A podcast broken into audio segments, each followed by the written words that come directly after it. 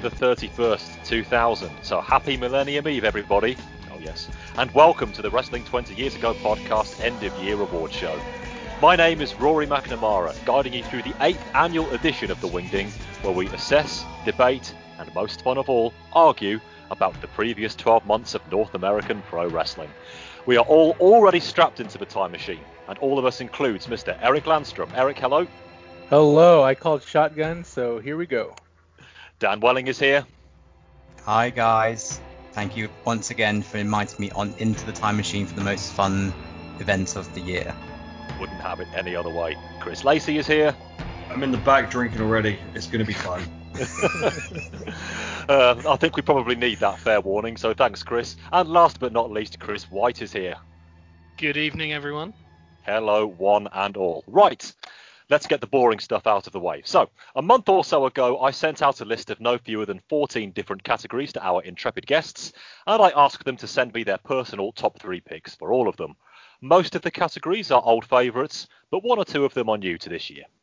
I awarded three points for their top pick, two for their second, and one for their third.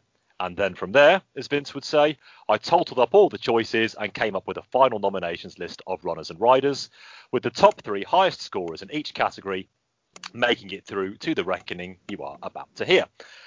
In some cases, there were picks that received an equal number of points within the top three threshold, and when that happened, I put all of them through because I am nice like that.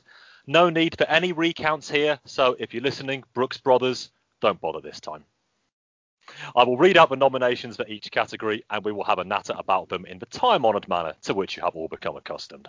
After a few minutes of deliberation, I will ask each of our panel to pick their individual winner, and the choice with an outright majority of votes from the four of them will take the trophy. Two important points to note.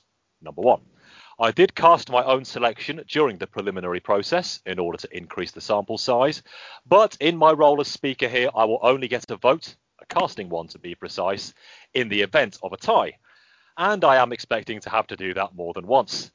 And point number two only picks that have made it through to the final knockings tonight are eligible to win the category, he says, banging the table. If your favourites didn't make it, then, in what will likely be our sole reference to Shawn Michaels today, tough titty, said the kitty.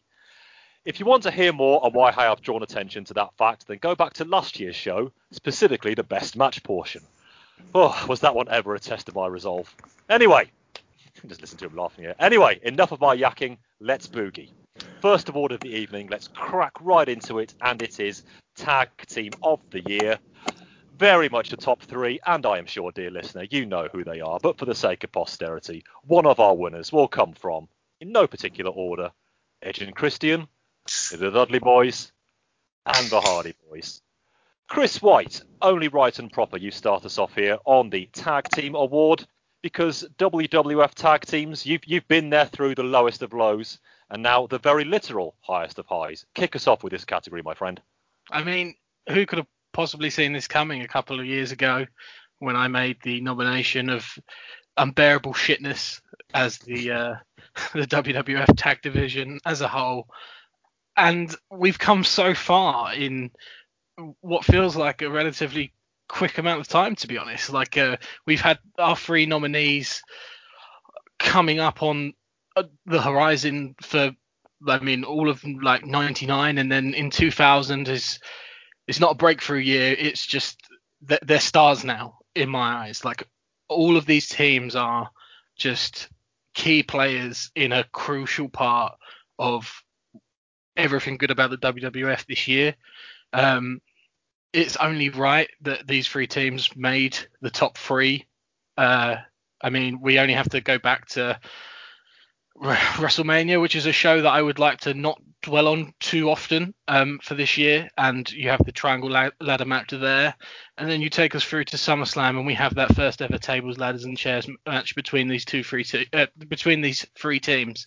And uh, yeah, it's been special to watch. Um, I wouldn't be angry at any one of the three taking the win here, and I'm so happy that we've come so far in the WWF.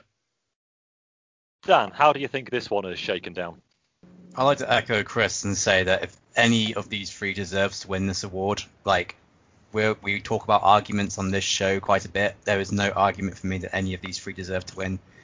I think that these, yes, they probably aren't as vicious as they were in ECW, but they still, in the WWE world of, of slightly sanitized, are still very much like peaked in the first third of the year. They were fantastic. They generally kind of like made a made the other two up their game, but then Edge and Christian have just been these incredible characters for the good a good six or seven months of the year with just their their charisma, their just ability to be dorks is, is ridiculously entertaining.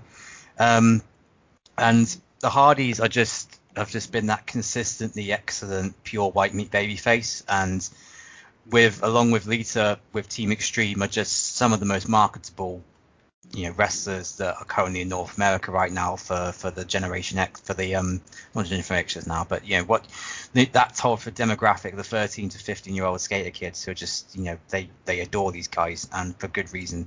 And I talked about what they've done in the ring yet. I mean from all from all sides of the, the coin these three teams have just been head and shoulders above everybody that has come probably in the last five or six years. I mean, this is levels of like the 80s for me, where the WWF tag division was something that everyone could go and look forward to going watching.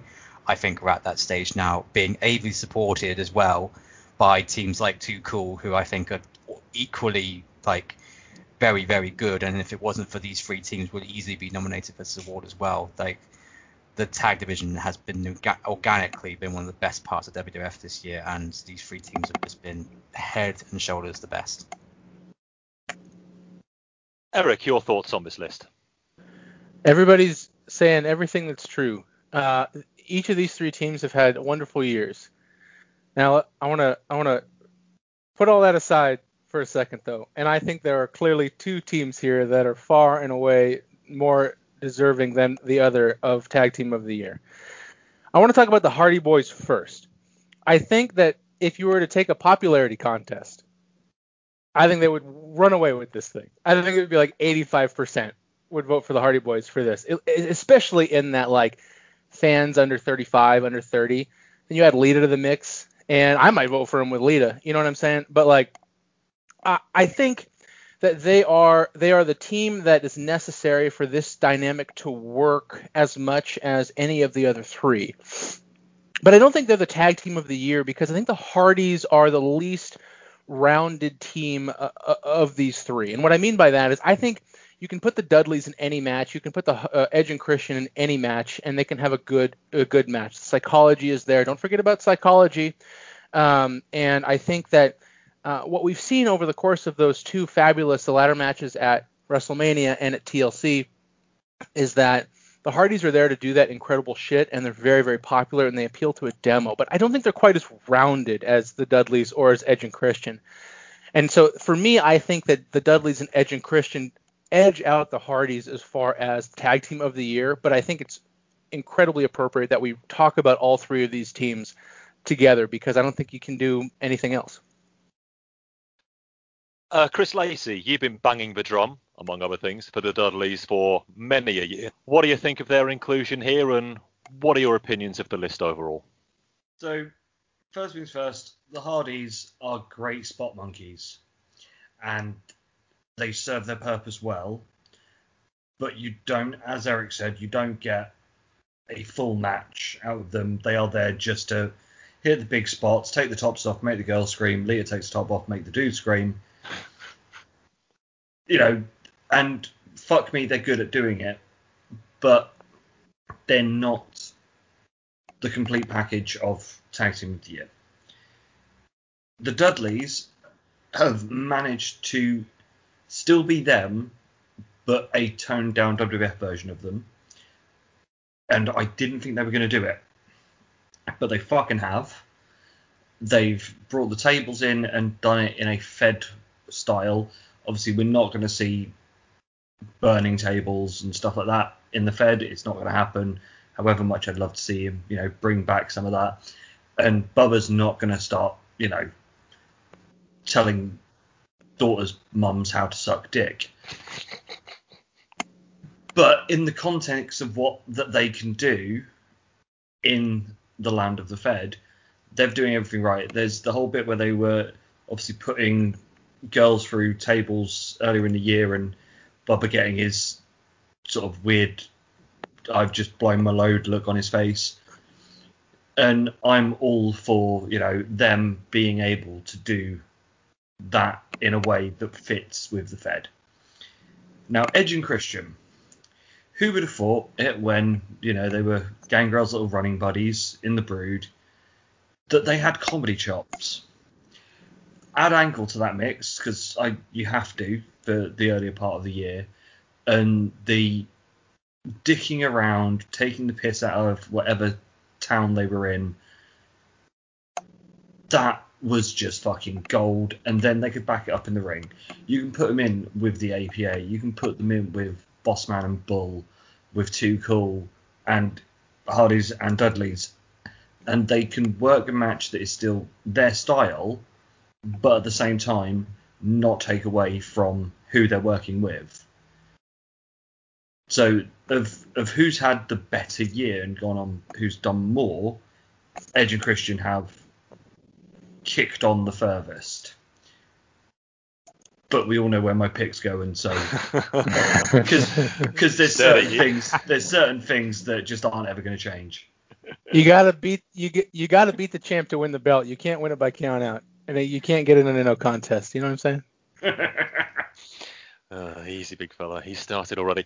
Just before we put this one to a vote, uh, Chris White, I'll just come back to you there. Maybe just fly the flag a little bit more for the Hardys on this one. I think it's fair to say because Yeah, I'm, the guys have made, made a very very fair points about them, but almost suggesting that if if this is all the Hardys are good for, and, and no matter how good at it they might well be, then there seems to be the suggestion to me that they've already peaked. Not sure that's true. No, I, I, I don't think that's the case either. I think they're they're much more than marketable. Um, and guess what? A hell of a lot of their matches are filled with spots. But I mean, I can't really remember anything about a Dudley's match this year that isn't spots too.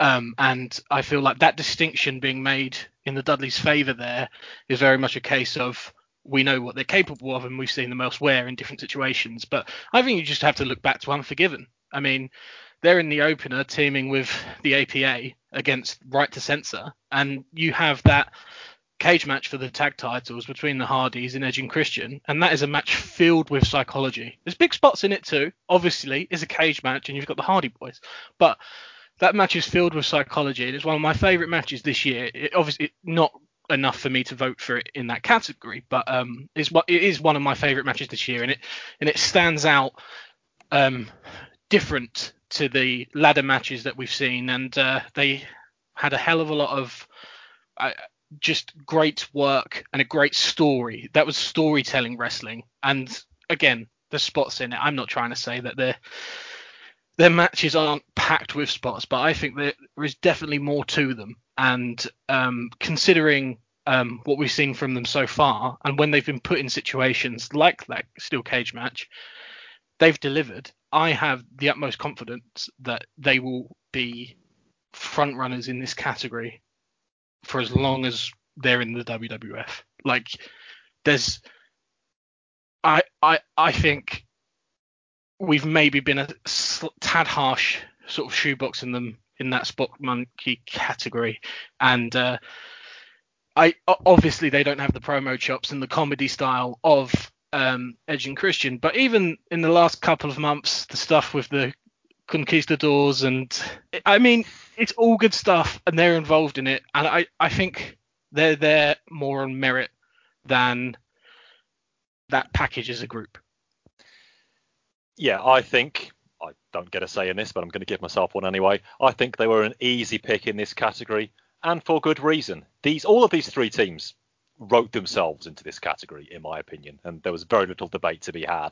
But the Hardys are far from poor relations in this one, but it's not down to me; it's down to you. So, who are your tag team of the year? Chris White, let's start with you.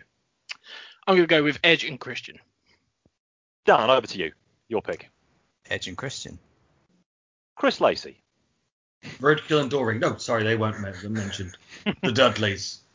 you tried, you tried. So Edge and Christian two, Dudley's one. Important vote already, Mr. Eric Landstrom. The Dudleys. Oh, you fucker. Okay. Um. so what what did I say? No more than ten minutes ago. I might have to do a casting vote, and I have to do it right away. Uh, it's actually a very easy pick for me. This one, though. I'm not going to torment myself here. Edge and Christian by, if not a street, then at least the street corner. I think Lacey himself summed it up best with Edge and Christian. You name it, they can do it.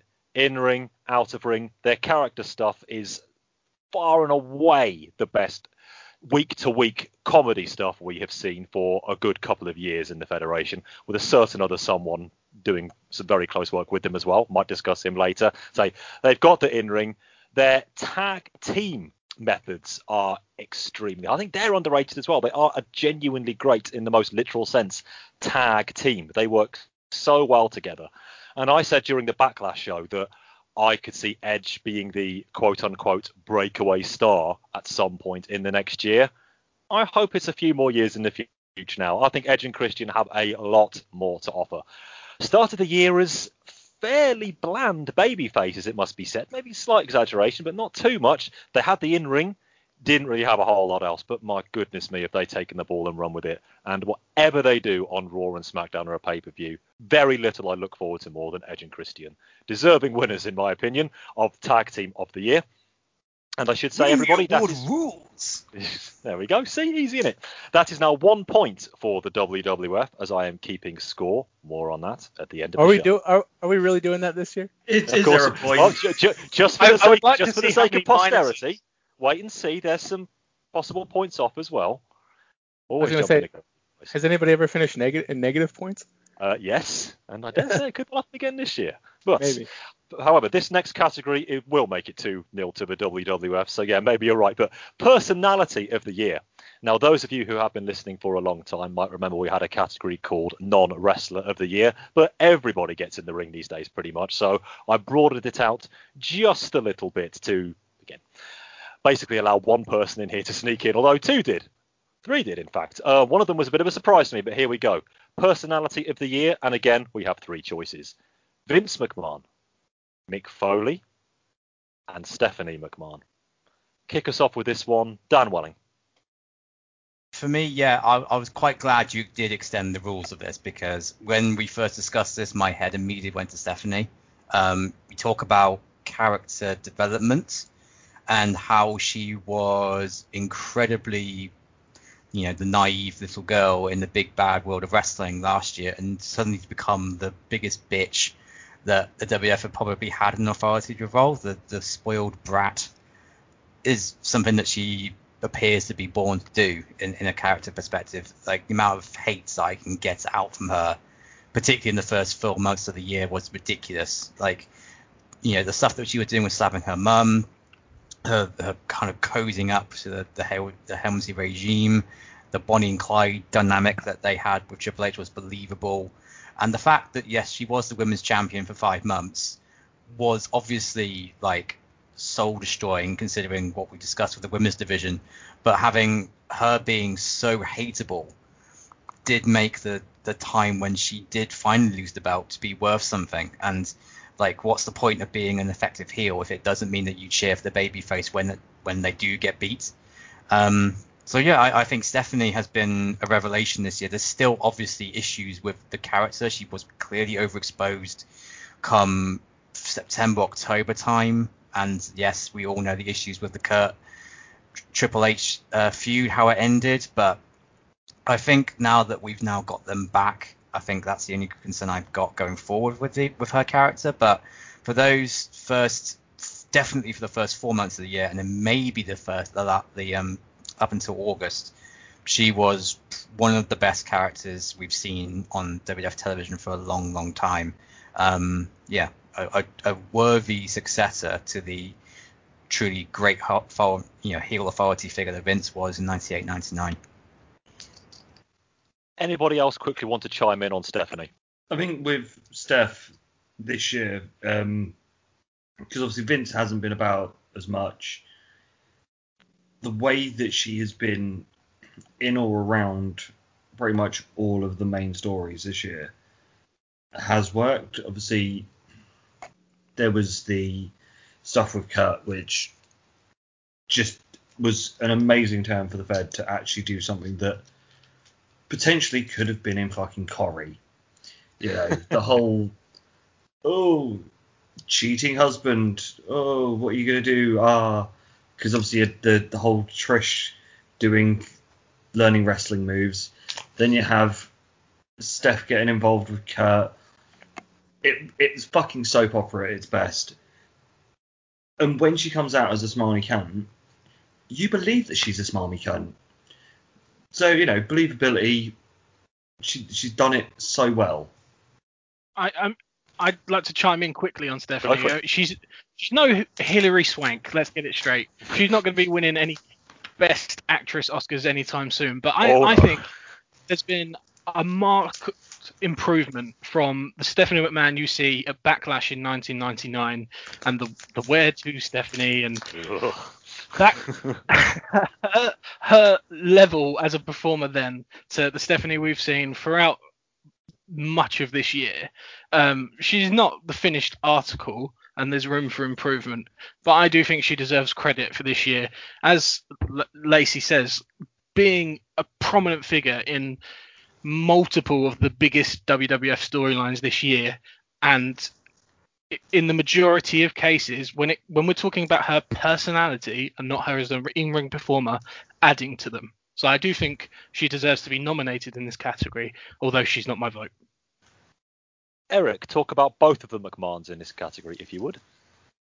Yeah, uh, man, I understand Stephanie, and uh, yeah, she she plays a role and she gets heat, but she's just not for me. Like it's just one of those deals where it just doesn't click with me.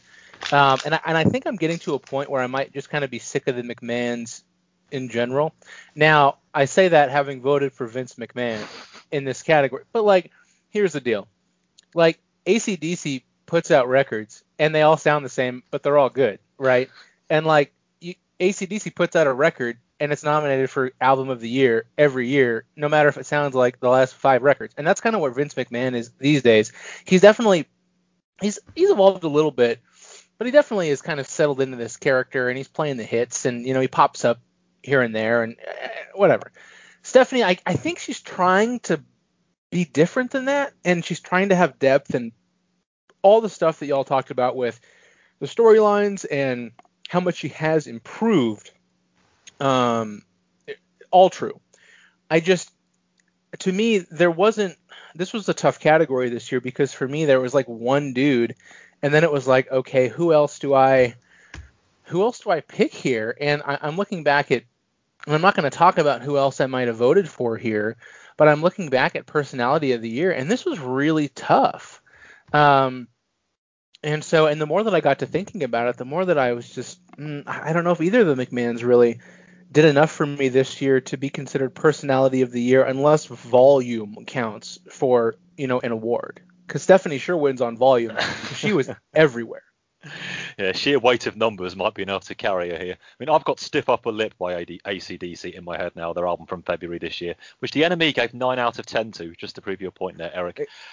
I think we need to talk about Commissioner Foley now, because that is the reason he is eligible for this category. Chris White, go with it.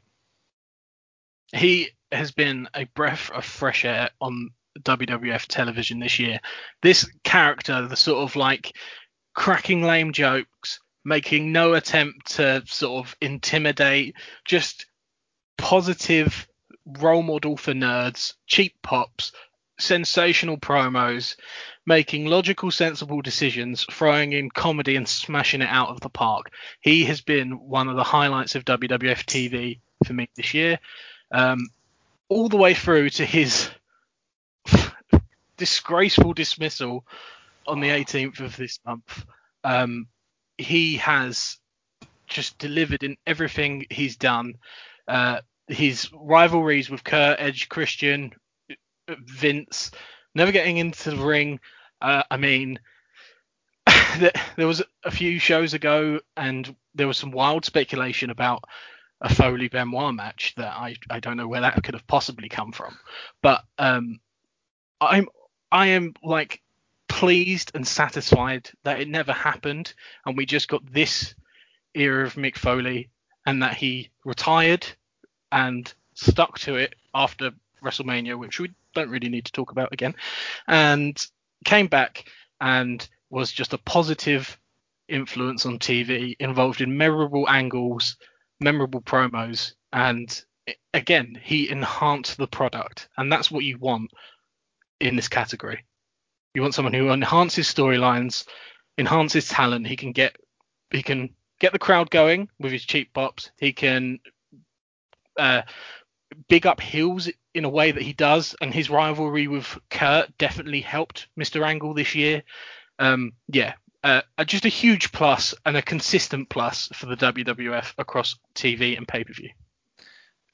But it's all over now. All over. You, and you just know, you just know that Vince was champing at the very bit to call him, what was it? A worthless lump of adipose tissue live on television. You just know he's been, ever since Mick Foley turned up in the summer, Vince has been begging to have that opportunity, and now he has. And I, without wanting to preempt anything, the mood music suggests to me that Foley will be back sooner rather than later in one form or another, and I hope it is much sooner than sooner than later. Anyway, we've still got some discussions to do on Foley. Dan Welling, pick up the baton. I can't add much more than what Chris said. Really, he's erudite. He's absolutely, you know, the breath of fresh air quote is, is just right because if Eric has been getting sick of the heel authority figure with two, you know, McMahon's in, in the front and center of television, and having Foley come in and for that wonderful kind of three months of like July to September where WF was just knocking out the park week on week with television that was just stunningly good without ever having that one must see angle. The main reason was because Foley just made it so enjoyable to watch. Like I don't think there's enough that could be said for how he improved and lifted the mood of the programming and just brought it something different to it rather than just having heel authority figures running the show with the baby faces trying to overcome the odds. You don't need to have a heel authority figure to do that, and we still got compelling stories out of it. Yeah, um, he's just been superb this year. Um, can't speak highly enough him, of him. For the sake of completeness, Eric, let's have your thoughts on Commissioner Foley too quickly just exactly what the guy said, and, and really uh, because we kind of broaden the scope of this category, uh, you know, it's impossible not to factor in some of his work uh, around the early part of the year, just in terms of, you know, if you're going to consider what this guy is for a promo and what this guy is for storyline building and what this guy is for, you know, the the presentation of a main event program, like he he care. I mean, he, he didn't win any of the matches, but he carried that whole deal with Triple H, and and you know we don't count that in this necessarily, but it does color our opinion of him. And then he comes back at the end of the year after going through three just absolutely brutal main event matches. I mean, and, and this guy, he had a, a January, February, March ish main event string of matches that were just, you know, that, that's like Austin Hogan level uh, on top at that time of the year when wrestling is, you know, hot and he carried that. And Then he comes back and he's almost this completely different guy, where he is this jovial f- face, uh, you know, authority figure, and it was just a exactly what the guy said, a breath of fresh air, just what the programming needed. Um, yeah, and so I think we can take the last 90 days or so of the year, and, and that's enough. But if you factor in what he did in the first 90 days of the year too, just with his his promo work and storyline building, gosh, he just, you know, there's just nobody better than this guy nobody better than this guy is quite a place to pick up from the Lacey, but you're still going to need to do it anyway. Quick bit on Foley from you, and then if you can cast a vote, please, sir. So first things first is how did Vince get in? Is has he done anything this year? I, I, I don't get Vince's. In very simple terms, he got the most points in the top three. That's how it works. That's all I that's all I can tell you. And Gertner and it's all above. I, I'm duty bound to say every year, all above board. And Gertner didn't get in. It disgusts me. Or, or Corino. Yeah, all Corino's just rude. But right, there we go. Wait, wait, So- wait and see. Foley, you know, as we for the past what two, three years now, both the Fed and WCW have run with evil empire style commissioners or leaders or owners, and it's a fucking trope that's been boring as fuck. You know, we've we've seen it for too long. So to have Foley come in and be the good guy commissioner was just a breath of fresh air. And the shit with Edge and Christian, where Christian was pretending to bath and you could see him throwing stuff down the bog, or putting him in the chicken suit so he could cut weight for the light heavyweight title match. shit like that, you can't do with a fucking heel authority figure, but you can with a face. And him and his weird fucking officers and his weird shirt where he couldn't put commissioner across it properly so it goes down the side. This is an easy walkaway win for Foley. Let's find out. That's your vote for Foley. Dan? No, Foley as well for me. And Chris White? Quick word on Vince. They were so close on doing something with him when he returned in March. That between March and WrestleMania, mm-hmm. when Yep. he was aligned with The Rock and he wasn't Mr. McMahon, they were so close. But they threw it all away. Mick Foley is the personality of the year. And just to dot the I's and cross the T's, Mr. Landstrom? Yeah, Chris, that's an amazing point about Vince McMahon. Go back and watch that like six weeks of television. It may not even been that long, but I was super excited for like a new, reformed, clear-headed Vince. They didn't get there though, so Mick Foley gets the sweep in this category. Absolutely, he does. What an joy. Those simple three little letters, joy it has been to see Mick Foley back on my screen. I've got to say, when he first made his appearance as commissioner in June, I was skeptical would be, would be pushing it a little bit, but I allowed myself the occasional reservation. But they were shunned very, very quickly afterwards. Clearly, just having the time of his life doing this stuff, he can turn up late, he can go home early, he can pretty much do or say whatever he wants within the loose context of the storylines. But everybody has such a fun time playing off him. He can take it in any direction he chooses, and it works. Nothing is done with the thought, but should in any way result in any contempt from the viewer. I don't know how you cannot just pick up the love that this guy radiates off the screen. If you can't do that, then it's beyond me. I could pick a million great Foley moments this year, but the one that sticks to mind for me, just the pure goofballness of it, he's on his truck and Angle's making his case to him. Foley has his little gavel in his hand, and he's clearly, when he's saying his decision is final, he's clearly trying to press the horn of the truck with his gavel, but he actually misses. So when he's trying to say the decision is final, he ends up just tapping the steering wheel, just waits for a couple of seconds, but just presses the button in the middle anyway. Just glorious stuff. Didn't need another retake. Now, this is the real Mick Foley we're seeing before our eyes now, and it's just such a fucking shame that they've cut it off after six months. We still don't really know yet whose decision it. Well, we know whose decision it was at the end of the day, but why that decision was made, I have my opinions, but they're for the WWF show. But everything you've given us over the last six months, Mick, thank you so much, man. Easy winner of this award, and quite rightly so. From the sublime to the ridiculous, we go for our worst match category. Time to dish out a minus, and we have four in Rogues Gallery. We have just fucking saying these words: Tank Abbott versus Big Al from Super Brawl 2000. These are in chronological order. Gerald Brisco versus Pat Patterson, the evening gown match from King of the Ring. Vampiro versus the Demon, the graveyard match at Bash at the Beach. Oh, you've got to laugh, haven't you? And Goldberg versus Scott Steiner versus Kevin Nash from New Blood Rising. Lacey, you have the unenviable task of kicking us off with this detritus. I hope you're wearing gloves. So we'll get the easy one out of the way first. Brisco versus Patterson in an evening gown match is always going to be a comedy match.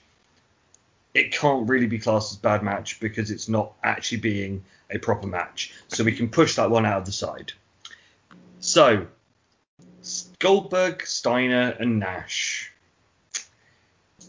So it's a triple threat match where Goldberg decides that he's not coming out. They play his music two times. He comes out all taped up looks as though he does not want to play around because he's fucking hitting Nash properly, and then decides to walk out because he doesn't want to do the finish when Nash is about to do the power bomb. You then get the commentators going, "That's not in the script. he's not playing as it should be." Walks out and tells Russo to fuck off. Yeah, see, there's- Bravo. Yeah, there you go. Every cloud And- and all that. Yeah, and then then you finish the match with Steiner and Nash, which clearly was obviously thrown together because it wasn't how it was meant to finish. They chuck Midajah in to do some low blows and get involved. it's a massive crock of shit, but you know, it's it's funny because of the fact of it shows that when people go off script, how bad it can go. You then get Hold on, Lacey. Lacey, Yeah. I'm really invested in this, so I just want to ask you this question. Would you also say that by this point in the year, by New Blood Rising, that we just expected this from WCW, so it didn't really have the impact that it would have if it happened earlier in the year? Oh, tr- fucking! It, at this point in WCW's life, you're not surprised. Yeah. You are not surprised by this shit happening. So we then have Demon versus Vampiro, the graveyard match, which as a concept works. Two evil supernatural characters having a fight in a graveyard. Which doesn't end in a graveyard and does as it should do. Um, there's some fucking genius commentary again. Schiavone saying about there being alligators in the little bit of water that's at the side. And this also tops it off for at the end when Vampiro's walking back into the arena. You see Hogan walking out after he's, you know, pissed off about not being the champion and not having a proper match. And then he goes into the ring to then fight Sting. What the fuck? Like, if you're having a graveyard match, just have it end there. That that's what it should have been. But no, you have to overcomplicate overcomplicate shit because Russo's a cunt. And then we have the true match, Ding. the true fucking match Take a drink. that is just just absolute bollocks. So you've got Tank Abbott, Big Al, which starts with them tying each other's hands together with a belt, which falls off. So they restrap it, properly fucking punching each other. You've got the point where Al actually gives it gives Tank a proper fucking uppercut. Tank doesn't like this, so fucking goes to town on him. Carries him up the pole because it's a Russo match, it's got to be on a fucking pole, and drops him from carrying him. Technically, Counselor Vince Russo didn't book this match. Mm-hmm. Don't shit on my logic, Chris. Stop that. As as he would no doubt tell you. Imagine how bad it would have been if Russo had been around. So, carrying him up a pole, drops the cunt out of the ring, grabs said jacket, and then gets a fucking knife, and is about to fucking slit that cunt's throat on live pay per view. Wrestling, boys and girls, wrestling. Or shave his beard. Come on now. Oh, they were salad tongs, weren't they? Let's let's not jump to conclusions. Yeah. Oh, talk about laying it all on the line there, Lacey. Dan Welling, you're going next. Like it or not. um, so, to my mind, watching both the all these matches back, uh, I found two of these matches rather hilarious in a, in a so bad it's good. Uh, one of them was the graveyard match. Um, no, you couldn't see anything. No, Vampiro and the Demon are both terrible wrestlers, so basically couldn't do anything without the limitations. But it was so bizarre and it was nowhere near as horrendous as other Vampiro matches, which didn't make the cut. Many many could have. so, for me, no, I'm not including this match. Uh, I think the uh, Tank Abbott Big Al match is too short to be included. Yes, it is terribly worked. Yes, there's a knife being drawn, but ultimately it's a mid card match in a terrible show, but it didn't do that much damage in the grand scheme of things.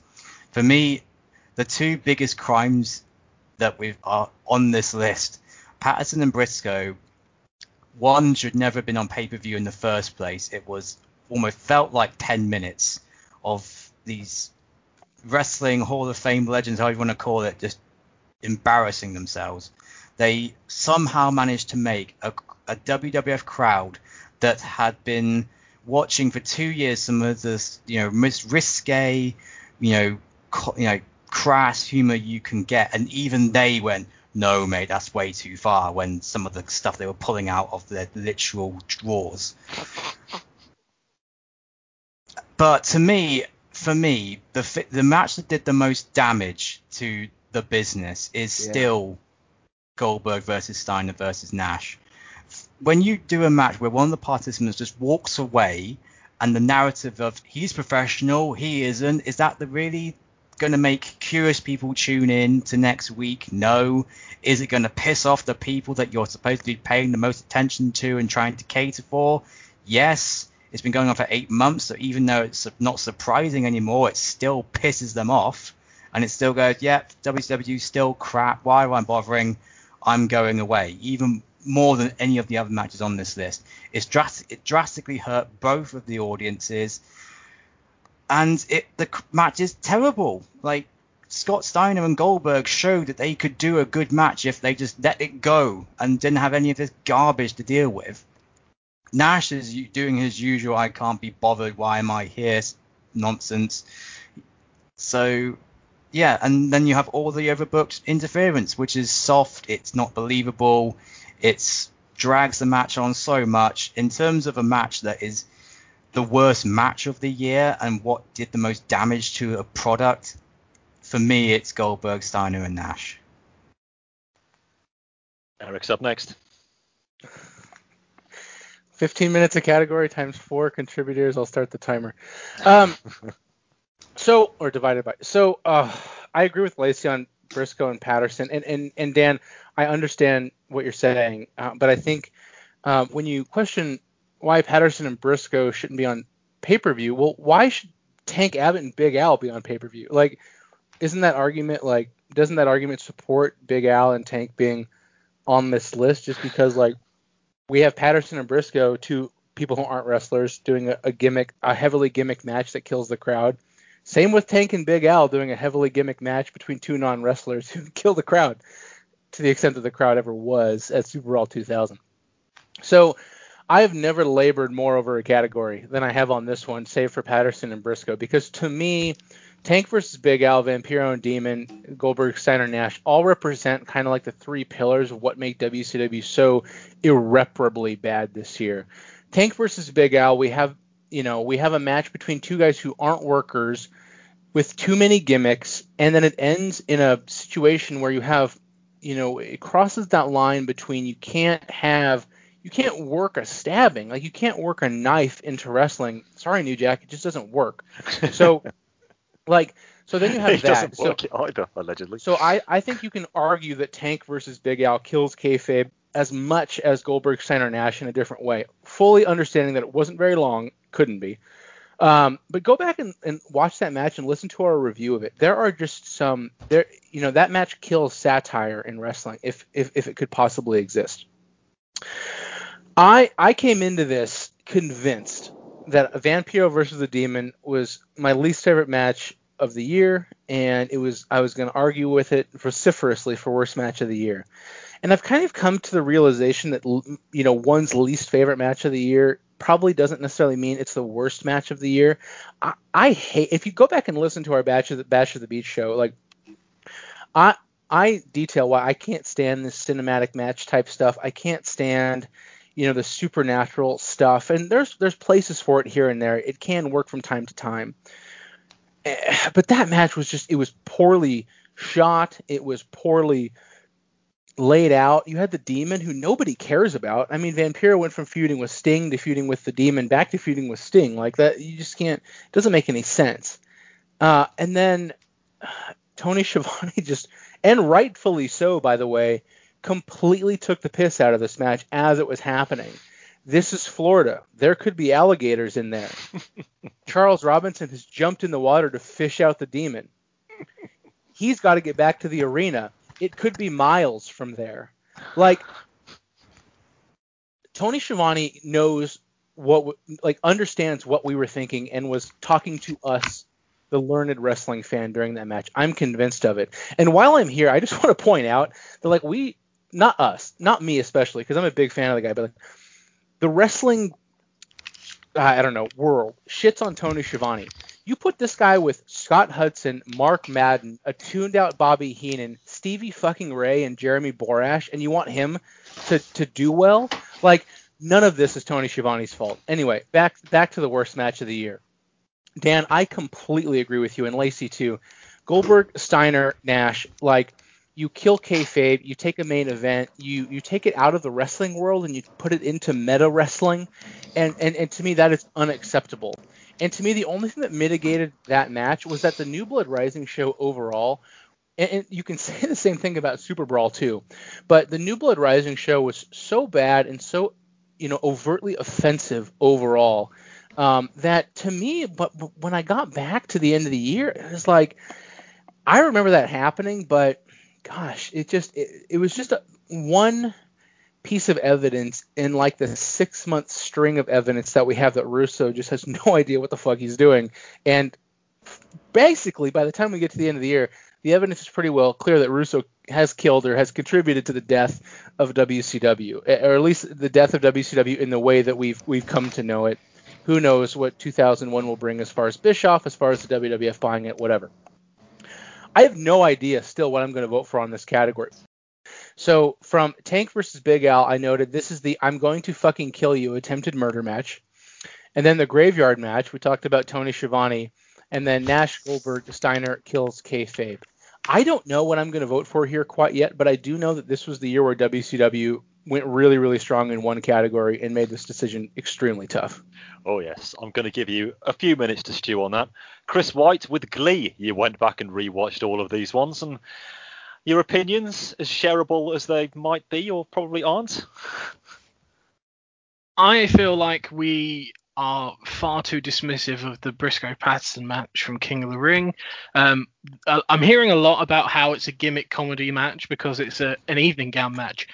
Um, with the exception of Goldberg, Steiner, and Nash, these are all stupid gimmick matches. We've got a leather jacket a pole match, and it goes four minutes. It's gonna be trash.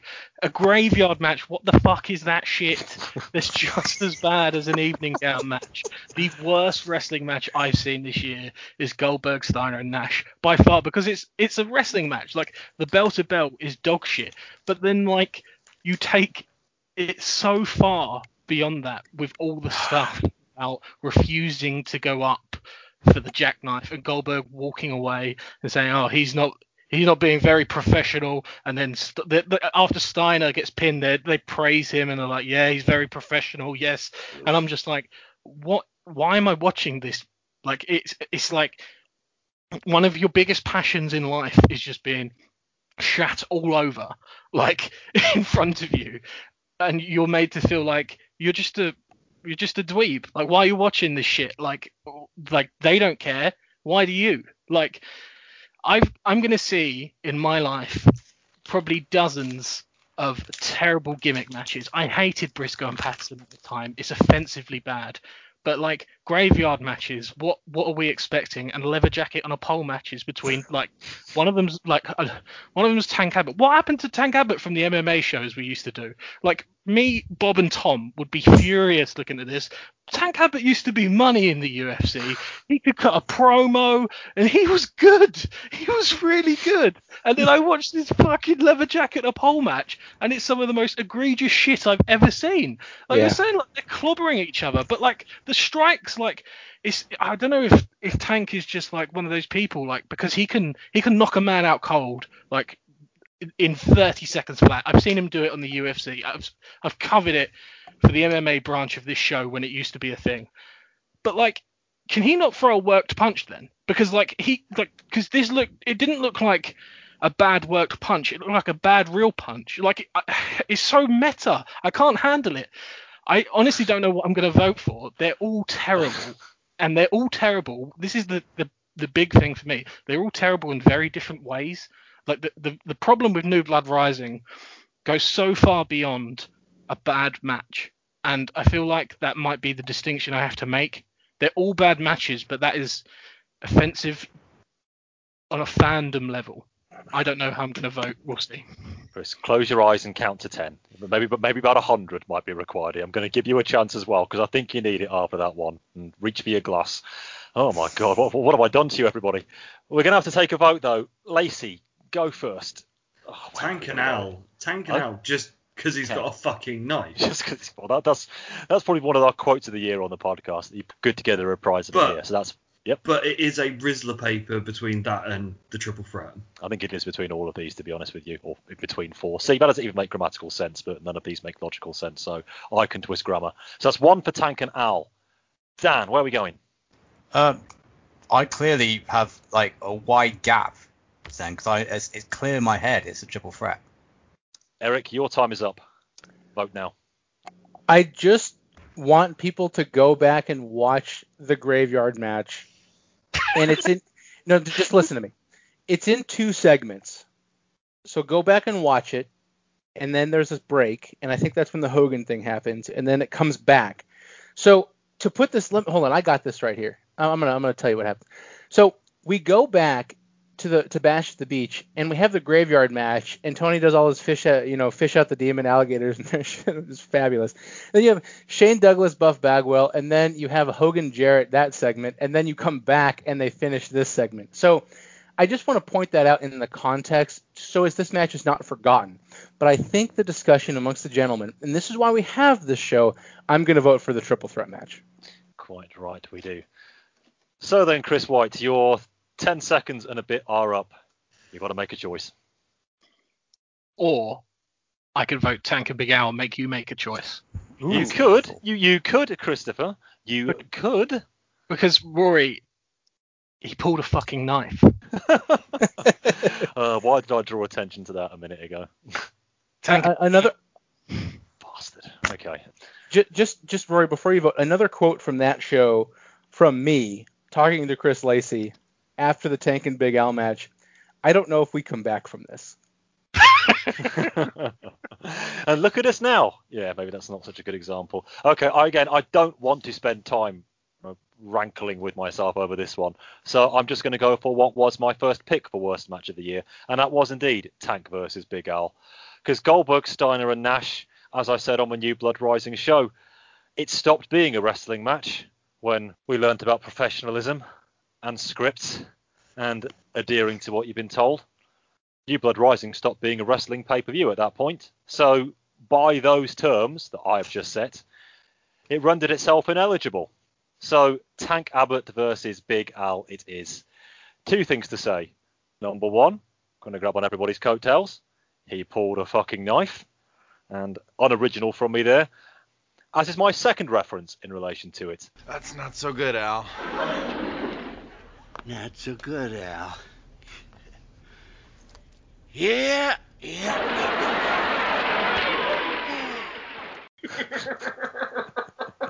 Of course, some of you might say I was hoping it was going to be a draw, so I could make that reference at the end anyway. But are you right or are you wrong?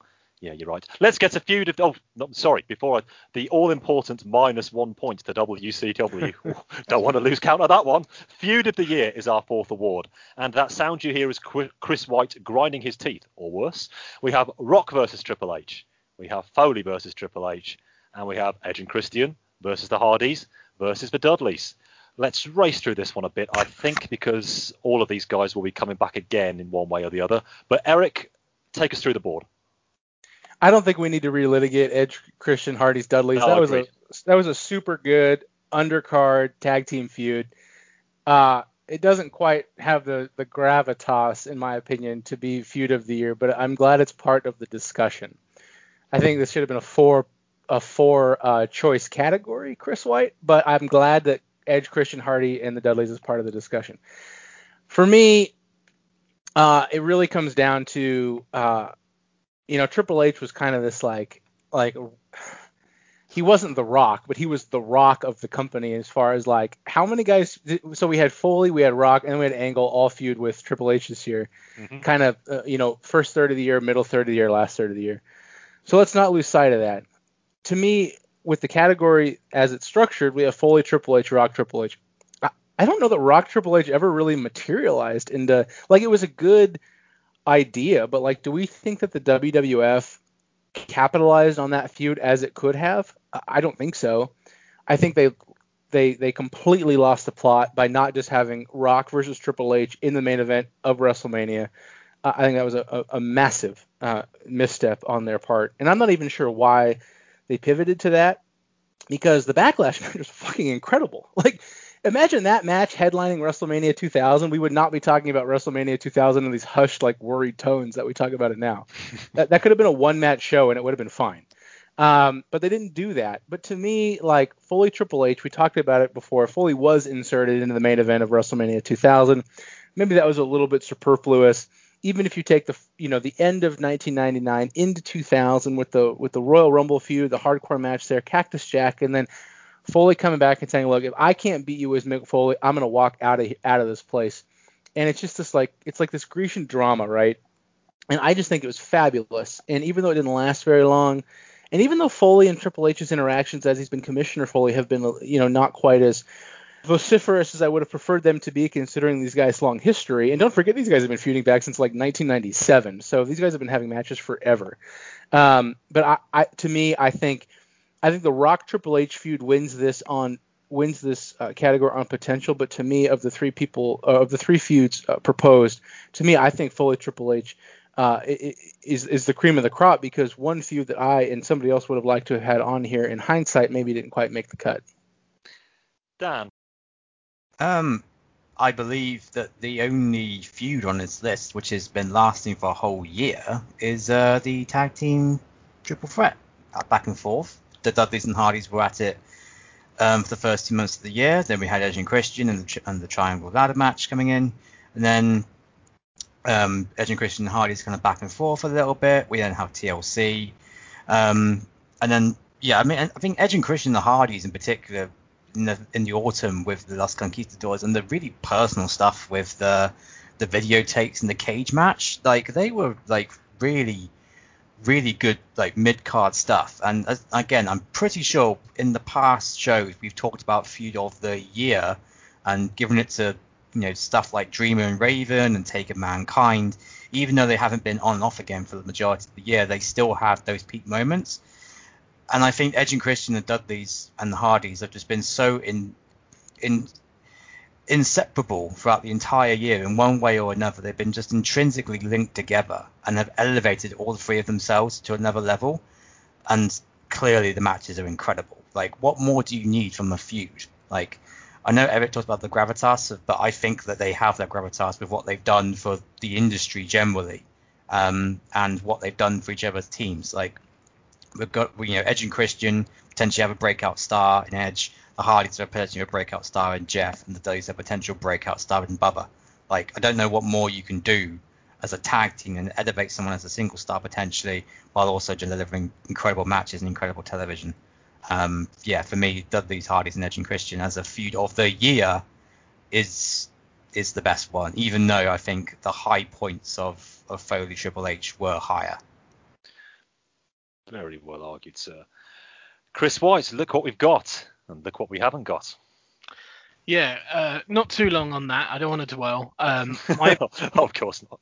My my top pick for this, and I do want to shout it out on this show because it deserves it, was Triple H and Kurt Angle and Rory. We we enjoyed a, a show probably half a year ago now, talking about how great WWF TV had been with that storyline running through it, and uh, oh, I think I think it it went wrong at the end, which is maybe why it hasn't made this list, yes, and maybe so it didn't get the votes. But I think it's right to recognise that for two three months that feud was perfect at almost every step, um, and Triple H played his role excellently. Kurt played his role, excellently, and Stephanie did too. Um, and all the supporting players that, that, I mean that surround that. The main event scene in WWF has been pretty busy this year, um, and I, I, I do think that deserves a slight nod. But alas, it didn't get the votes to make it to this uh, category. So for feud of the year, I agree entirely with everything Dan has said about Edge, Christian, Hardys, and Dudleys. I don't know whether it's gravitas, but for me, a tag team feud of this nature, where it's quite interchangeable, maybe lacks some of like the a personal touch. If like for for large parts of this year, and it's so hard for tag teams that so often tag teams are just feuding because they're the other tag team. Like it's it's it's more a convenience. There's no like personal vendetta at large parts of the year between these teams. And I think it's going to be really, really difficult for any tag team feud to ever win an, an award like this category because of that. When you have a main event feud, one guy versus another, it it just feels like there's more at stake. There's more personal sort of input and emotion into in it. So that leaves me with Rock Triple H and Foley Triple H. For me, Rock Triple H never lived up to its potential. We had like an unbelievable high at Backlash. It should have been at WrestleMania, as Eric has pointed out already. Um, the Iron Man match at Judgment Day was good, and then what the fuck happened with the Undertaker after that? I don't know. Uh, and then kind of like the stuff at King of the Ring with the six man, and like it, it clearly they're the two biggest stars in the WWF this year, but I don't think their feud was the best feud. I think their the best feud was was Foley and Triple H, and it, it depends how you look at this. Are we judging this category as feud of the year, as in the feud that like, sort of sums up the year, or are we just looking at it as the best feud that took place in the year 2000, regardless of length? And for me, the best feud that took place, whether it was two months, three months, was Mick Foley Triple H. That return of Cactus in January was excellent. Even the stuff before that, where Rock brings the locker room out to the ring and they sort of demand that Foley's going to be reinstated, and then the matches delivered so much. It I, I, and Eric is right that all of this leads into why we all loved Commissioner, Commissioner Foley so much as well. So this is a tough category um, because ultimately my number one choice where my heart is is not an option. So the rest were all pretty much hovering around that number two spot. Um, but for me, I think it has to be Foley and Triple H. Maybe it's because I love Mick Foley, Cactus Jack so much. Maybe it's because those matches were so good. But it's just the culmination of everything that I think that's the feud of the year. Lacey, you've heard him. Now, add your two penneth worth. I don't have a dog in this fight because really, my my two major feuds didn't get in. Obviously, both being ECW ones. Um, I think Edge, Christian, Hardy's, Dudley's has longevity. You know, they've all been interweaved with each other for the whole year. I I, I don't get the Triple H and Rock one. Um, it'll come up later when we get to best match, but I don't think they had a good match together, really. Um, Foley has got two of the best matches out of Hunter in years this year. Two of the best main events that you will see in the Fed in years. Both on a losing effort, but both coming out of them where he comes out stronger even in the loss, even in the retirement one, he comes out of it like a fucking god. It may have only lasted two and a half months, three months. I'm not counting the shit for the fucking mania because that that just tarnished the the gravitas of the end of the No Way Out match. But it's Foley Hunter. Rock Triple H didn't have a good match. Oh, that is a take and a half, that one, Mr. Lacey. But hold it now, everybody. Just hold fire. Literally, you might need to. We'll get back to that a bit later on. So your vote is Foley Triple H for feud of the year, then? Yep. Yes. Cool. Dan, where are we going? No, I'm sticking to my guns. I have principles. I'm going for the tag team triple threat. Good for you, sir. Chris, what's up? It's Foley Triple H for me. And what I will say, the, the caveat to that is I, I don't think the WrestleMania match particularly counts as part of that feud. Foley No, was don't- gone after No Way Out. Only for weeks because there's not that long between pay per views, but he was gone and Linda brought him back quite late. So for me, that was kind of like outside of the scope of that feud. So that's why it wins for me. Postscript at best. Mick Foley. So that's two for Foley Triple H and Eric. Paul Michael Levesque versus Michael Francis Foley. That's two for Mick. Let's go. It is. Mick is rocking and rolling here, and I'm happy with that. Certainly the most intense feud of any kind I've certainly seen in the WWF for a very long time. Again, I just felt every bit of that one, and for me, it did end on the 27th of February 2000. Now, we've only really got seven to eight weeks worth of eligibility for this one, but what a seven and eight weeks they were. Foley Triple H feud of the year, thumbs up from me. Best segment is our next section. Now, perhaps unsurprisingly, a huge potential scope on this one, so no fewer than six have got through to the final reckoning. So we're going to get through these ones fairly quickly. What I will ask, gents, I will go through the list, but then if you just talk for now about your selections that made it here, then we can have a quick summing up before we vote. Otherwise, we'll be here for a very long time. And let's face it, all of these, in a way, they speak for themselves, but I do want to hear your views, especially on one of them. So, again, chronological order. We've got indeed Mankind becoming Cactus Jack on the January the 13th SmackDown. We've got debut of the Radicals on the January the 31st Raw. We've got Vince McMahon returning on the March 13th Raw. We've got the Mick Foley Rock promo on Raw from July the 3rd. It doesn't matter how it makes you feel. We have the Russo shoot promo on Hogan from Bash at the Beach. And we have Kurt Angle kissing Stephanie on SmackDown August the 24th. Dan, I would like you to start, and I think you know why. Is this because I put Russo versus uh, Hogan at Bash the Beach on this list? Man, Yes. is, this the be- is this the best segment of the year? I, I, I can't. I, don't. I what was- does that let's, mean? I was- let's find out. Let's I find need. out. I, I have saw to hear this this and was like, explanation. I've been waiting for this. I've been waiting for this. Let's go, Dan. Dan. Dan. Justify your your your yourself here. it's taken you to a while now, but now the gloves are off. This is Oh, what it's they're off. Go they're on, Dan. off. Fight, fight, fight. Uh, can you name me one uh, segment which was more summing up of how WCW is in, in 2000?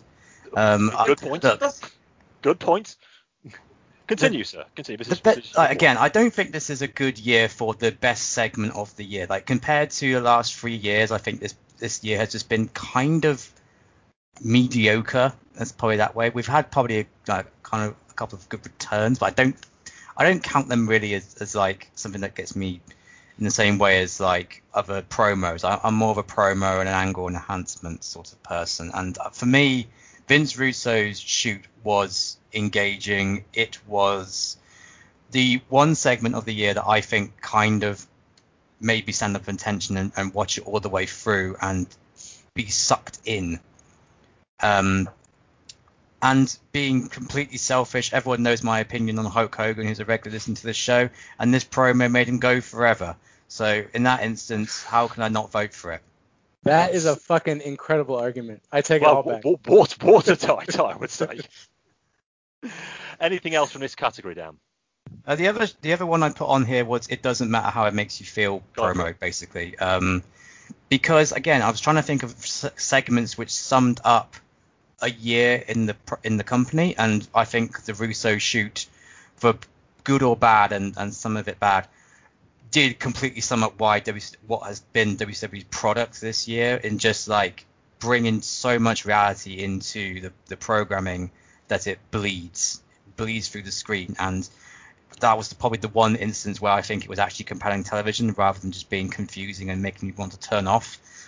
And the it doesn't matter how it makes you feel promo was wholesome. It made you smile. It made you fall in love again with Mick Foley.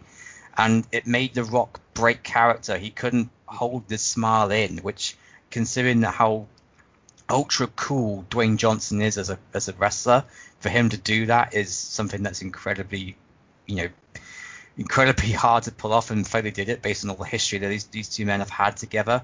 And again, I think I said it on the show when I was on it. It's like if you couldn't watch this segment and not smile, you're watching the wrong thing. Like there's there's things that you have to watch other than wrestling because this was one of the most joyous things that you could watch, and it was why the WWF has just been so good in 2000 in terms of character work because yeah, it makes makes the crowd pop so much more than anything on, in, on this list, in my opinion. That is genuine. It's not just because of the return. So yeah, the, those two are the ones on my list. I'm not I'm not quite sure if I'm going to vote for Russo's shoot um, based on what's on this list, but yeah, I, I felt like it was worth talking about and being on the list. Might be unanimous. Lacey, your choices from the best segment section. So my choices, the only one that of mine that got in was Kiss of Steph and Kurt. The only reason I I put that one in really is because it's the one that makes sense for a wider scope of audience. Uh, it's the one that people that aren't wrestling fans, you know, the the reluctant girlfriend that watches it with you, can get involved in. there is one I do want to speak about because I did completely forget about it. Was the Mick Foley? You can't. You're not going to fight mankind. You're going to fight Cactus. Was genius because anyone that's watched Cactus since as much as I have since you know the early 90s in WCW knows that when Cactus when Mick goes Cactus, it means he's going violent. And the storytelling and that that furthered the feud was just beautiful.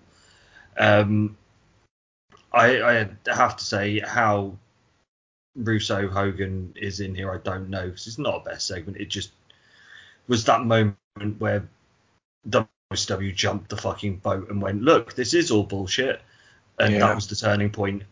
That and then following up the next month with the fucking Nash moment was the moment that company died. You can't give it best segment for the, being the fucking moment the knife got put in. Eric Landstrom. Uh, I'll say this: Russo's a good promo, uh, but he's a good promo for all the wrong reasons. Uh, I don't know. I I think Lacey said it best. This this that, that segment killed uh, WCW as we know it. As far as what's happened after it and its kind of overall trajectory before and after that that segment. So Dan, I appreciate and I fully agree that like if that functioned to get Hogan out of our lives for at least a little while, it deserves some credit. But I think in, in uh, on a big picture level, I think we can look back at the last six months since it happened and think uh, it probably did not do anybody any good, uh, other than for those of us who were just kind of sick of the Hulkster.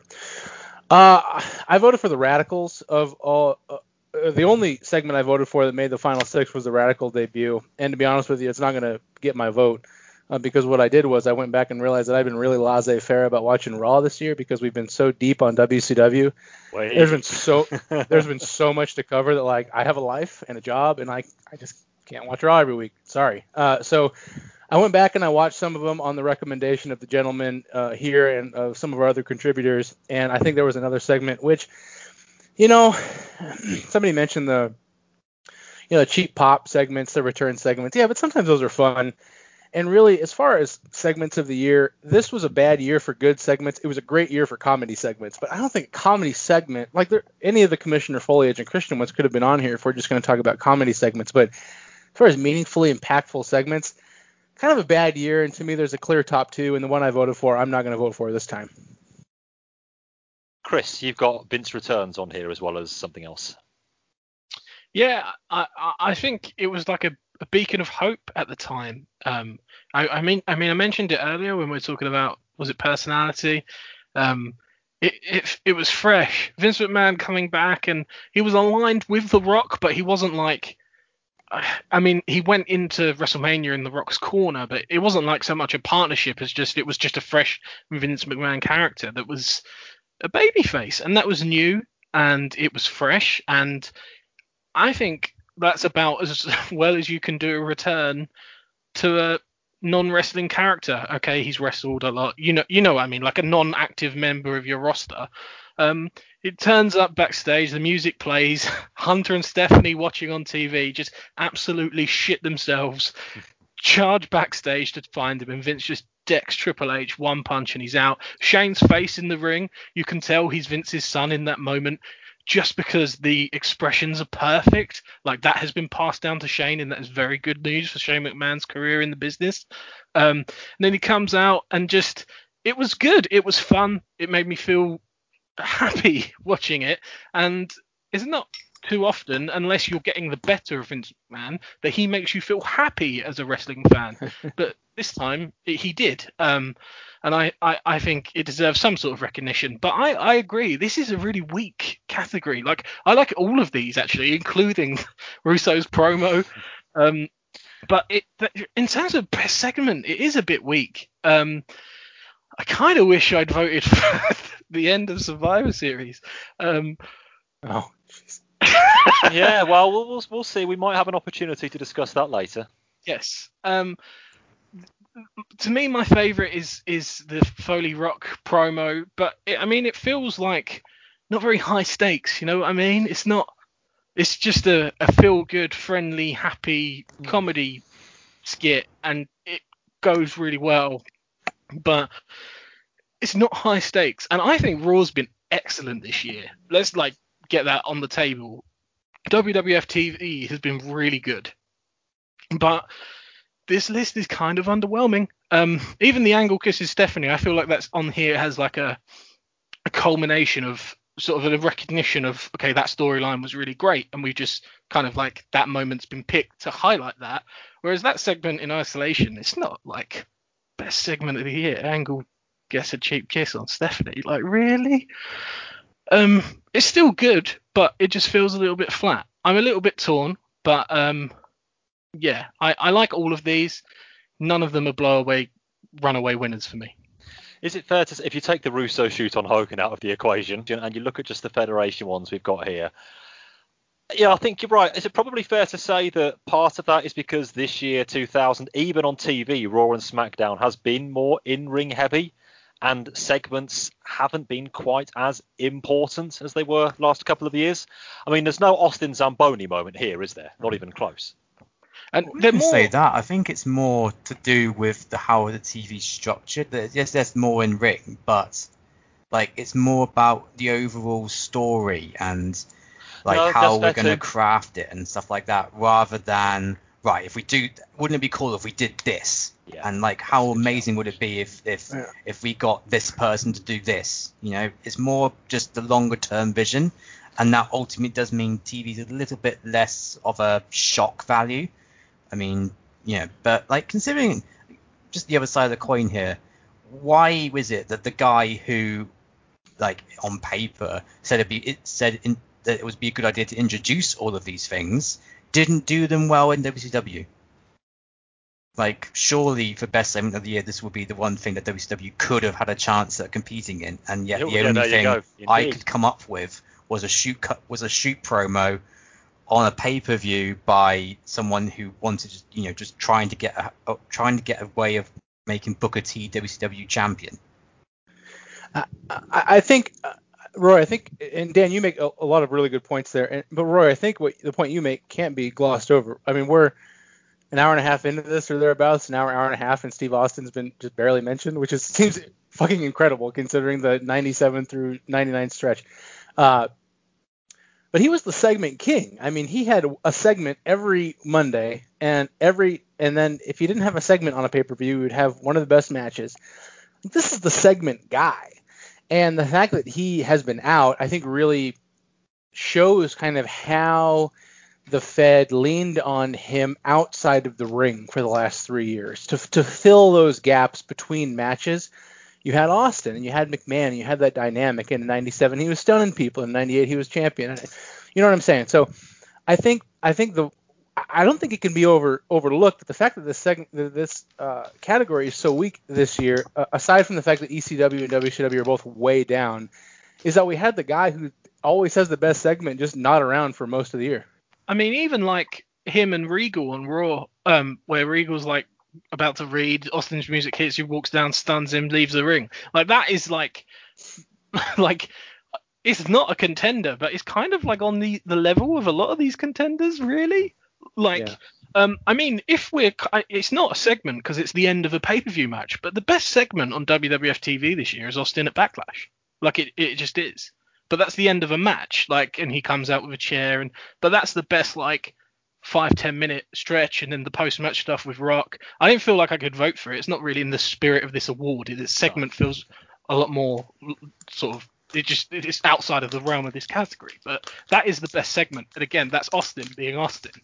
Yeah, I, I think it's really important to. It does sort of signify a shift away from sort of like week to week booking a spot segment more to we've got a two month storyline that we're going to play out and uh, i think the tv's been better for it but this award feels a little flatter Every Raw and indeed SmackDown begins with a 20 minute promo now and has done pretty much all of the year. Now, you could say that is down to a certain someone, but uh, I'm going to save that for a bit later on. But when a third of your show, when you take out commercials or whatever, are purely giving o- over to an opening promo, opening promo normally involving five or six people as well, generally quite dense in what it's talking about, you're not going to have much time for any wham bam thank you ma'am stuff, and that is a blessing because it shows how much attention is being made to the spoken word and the storylines. But for picking an individual segment, it does make things a bit harder, and I think that is borne out by the choices we've got here.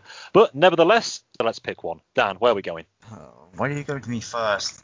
Um, You, because hey, you've got to set the tone for this one. um, I think my favourite is still. Um, it doesn't matter how it makes you feel, but I don't think it's the best. I think the best is mankind becoming cactus. Okie dokie. Eric, Uh, Vince returns in March. Chris Lacey, Jack's back, bitch. and Christopher White. It's in vain, but I have to uh, give it a nod somewhere. So I'm going to go with Angle kisses Steph, just to Wow. give that give that angle some props. Interesting stuff. I, without wanting to give too much away of how we got to this final list, everybody, we switched from some of our original votes here, but that's why we have these discussions. We're allowed to change our mind. But Mankind becoming Cactus Jack takes it. Wow. And my number one pick as well, so I'm rather pleased with that. And again, to praise Triple H, as you know how much I love doing that on these shows. This would have counted for nothing, and the brilliant six or seven weeks we talked about afterwards would never happen if he didn't sell Cactus Jack's arrival like death itself. It was his reaction at MSG 1997 times 1000 and set us on course for the fantastic two months of television main event feuds that we saw. So yeah, Mankind becoming Cactus Jack is our best segment. Uh, not the deepest pool this time, but I'm happy that it's one. Let's be honest. Let's keep the boss happy. Then what else do you need? Speaking of which, worst show of the year. Now I do not want to waste too much time on this one. I'm going to list them very quickly. Super Brawl 2000, Bash at the Beach, New Blood Rising. All of these things are like the other. And we would be wasting our time, we would be wasting the listeners' time, especially since we have spent hours upon hours of World Championship Wrestling shows breaking these one down in minute and unbearable detail. So, going to keep this very, very quick because I don't really care what wins here. They're all worthy. worthy winners, he says in inverted commas. Chris White, question for you: Have you seen these shows? Uh, yes, but not recently. I haven't rewatched them in preparation for this. Well, I I, is the answer I was hoping you would give because there are limits after all. I, Right. I couldn't subject myself to that. Um, very I quickly, I wouldn't ask you to. Go on. I, I feel like it has to be for me, and I am not in a WCW viewership bubble. I do not watch Nitro weekly. If there's a segment, Nobody I does. hear Don't you- worry. if I hear you guys talk about something on the show that's worth checking out for good or bad reasons, I will go find it. It, it, and that has meant I've not had to look up a whole lot this year. But some of these shows that you hear being reviewed on this podcast that are so terrible and they have people so upset or angry or just like just just in dismay um, you have to watch for yourself. And for me i think i'm going to go with bash at the beach because not only do you have that graveyard match but as lacey said earlier um, which i think was very apt you have the knife going in with the hogan russo stuff. And I, I think what a better way if it is the last time he ever appears in wcw what a better way to honor hulk hogan's time with the company than him winning worst show on his way out You- if, if I had a tempting, vote, mate. you'd be selling Very me there. tempting. Not that I would need much selling on it. Eric, again, I, I, you, my friend, I do not want to subject you to any more than is necessary on WCW Worst Show. So, if you wish to be brief on that one, you have my blessing, sir. This is coded language to the listener. Rory telling me not to take 10 minutes on each show despite my notes. So here's here's the thing. yes. Um, Super Brawl 2000 and New Blood Rising are both objectively bad wrestling shows. Uh, and, and Rory, you made your, your kind of argument that New Blood Rising kind of stopped being a wrestling show after a while, which I think only kind of fills in that uh, that argument. But Bash at the Beach did more than offer up bad wrestling. Um,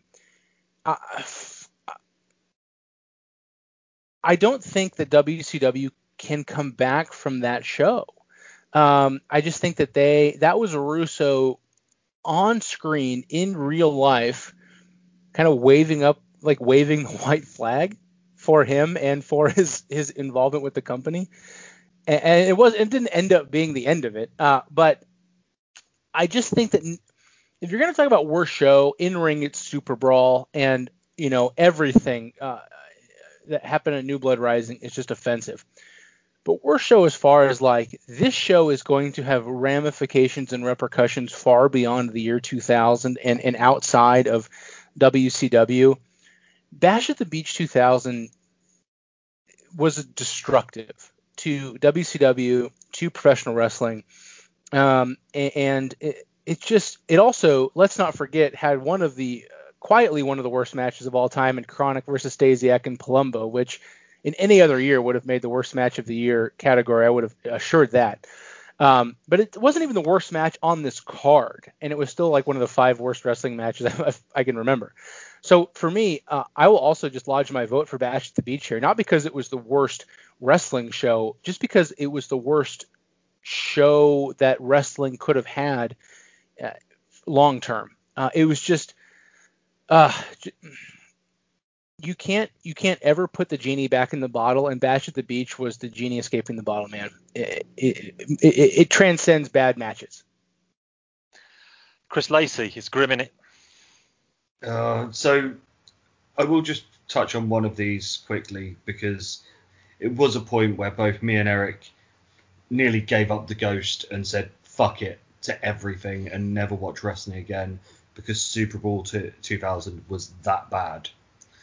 But everyone's Man, right. if, if we only knew, if we only fucking knew. Bash at the Beach is, is the death nail in WCW. That is the day WCW has died. It nothing comes back from that. You know, let's let's just have a look what came post that show. We have obviously New Blood Rising and the Goldberg walking out. You have the point where Russo gives himself the belt. This this was the catalyst for the point when the fucking Titanic hits the iceberg. Shit's fucking going down. This is that moment where WCW died. Dan, I promise I'll let you talk about something a bit more wholesome now, but complete this formality for us.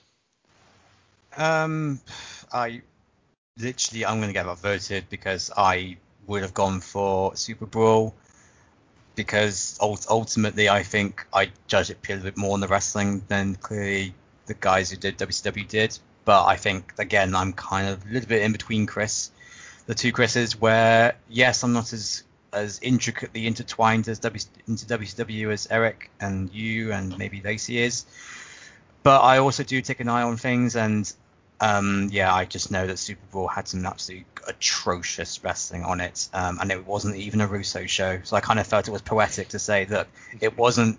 Russo didn't even book it, and yet it's still crap. So I would have voted for Super Brawl, but if everyone's happy with Bash at the Beach, I'm happy to go along with it because they're like literally. I think I voted for three different WCW shows, and they still didn't make the cut. But Like, that's, that's- yes, indeed you did. That's how that says more than this year has anything I possibly could. Man, Fall Bra- Fall Brawl is looking out of its window, all sad at, at its companions. I, I will say that. So.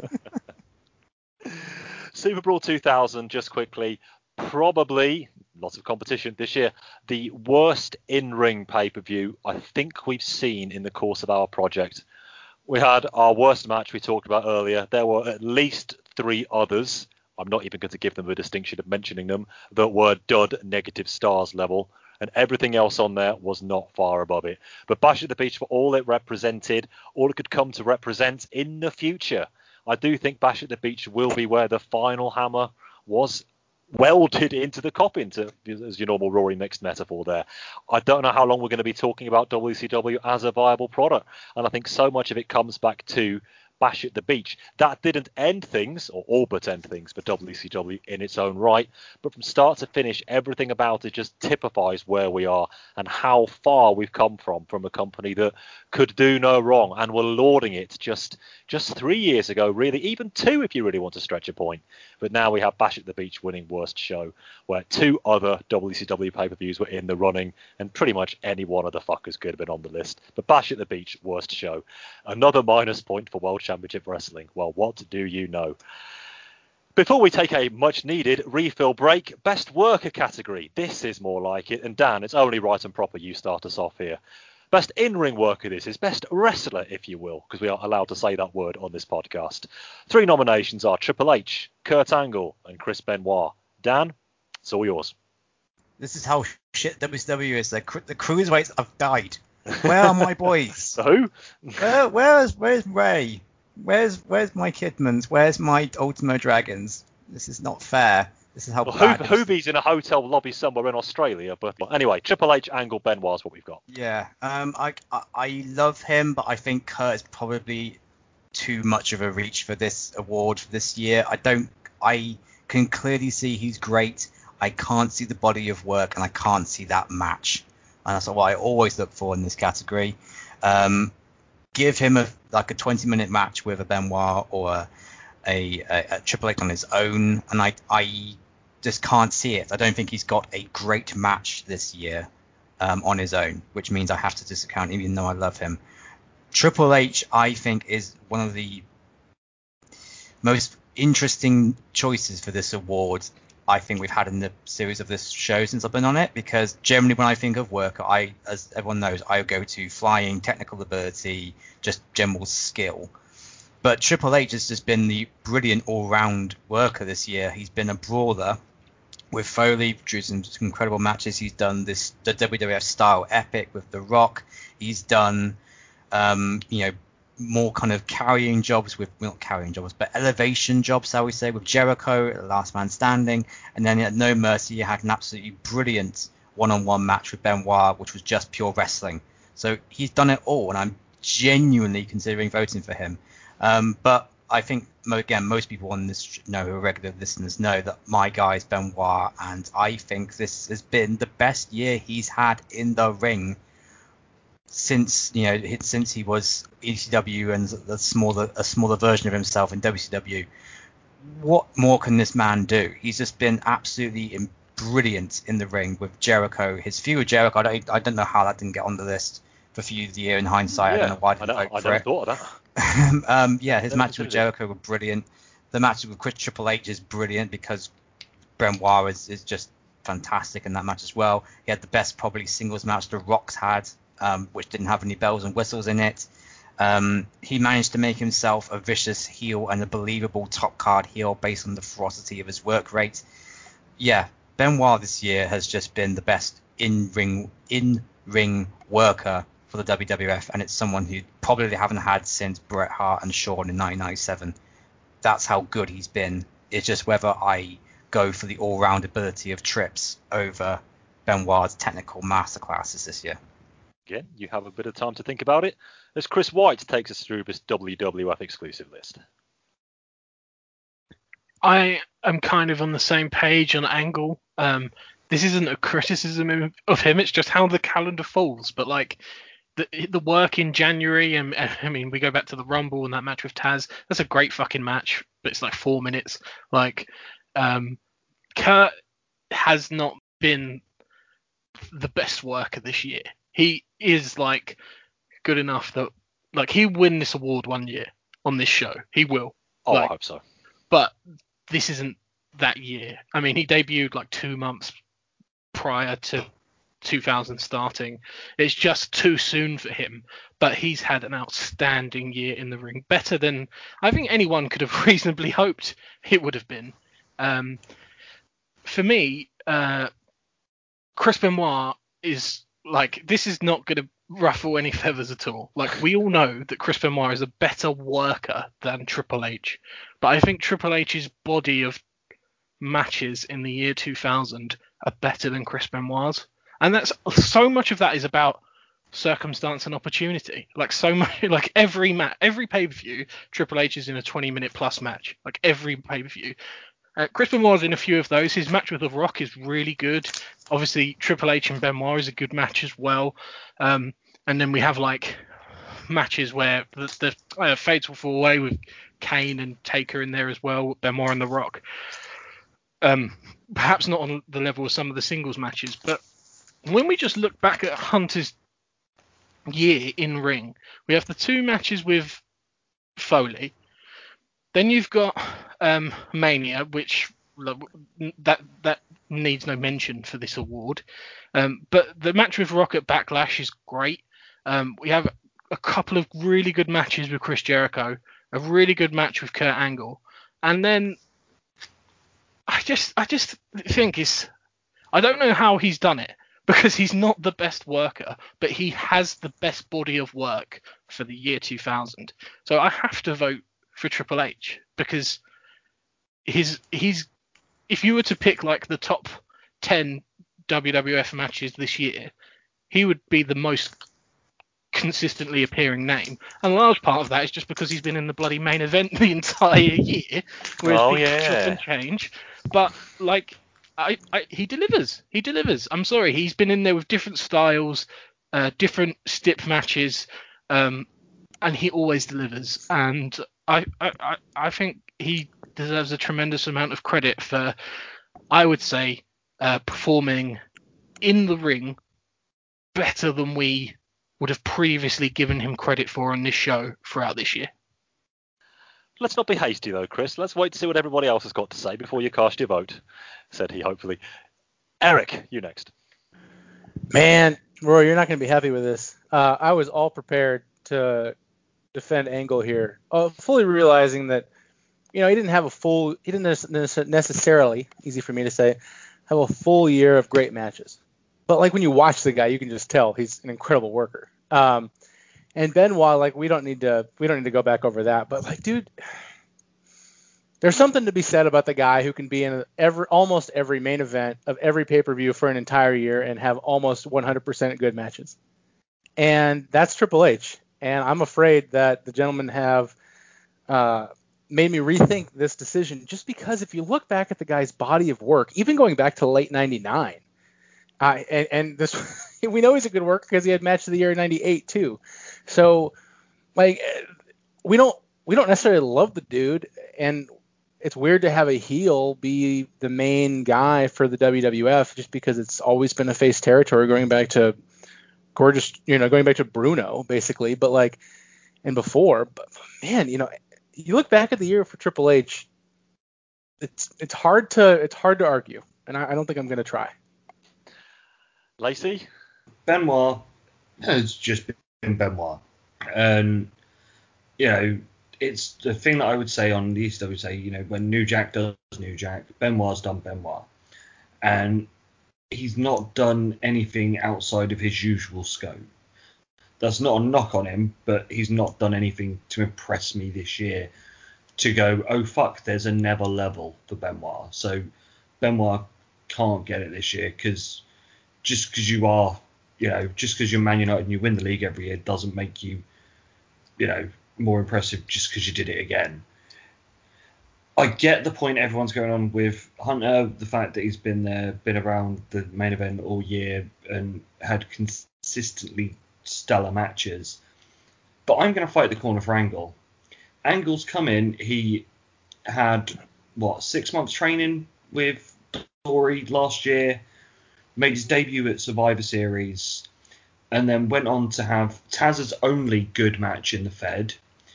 Um, had arguably my favourite match at Mania with Benoit and Jericho. Had a great match with Jericho at No Way Out. Managed to get a decent match out of Taker um, with how little he's done this year. Great match in the at SummerSlam, and that the fact that he was fucking out of it and still managed to get back in and do it. The King of the Ring run was fucking great.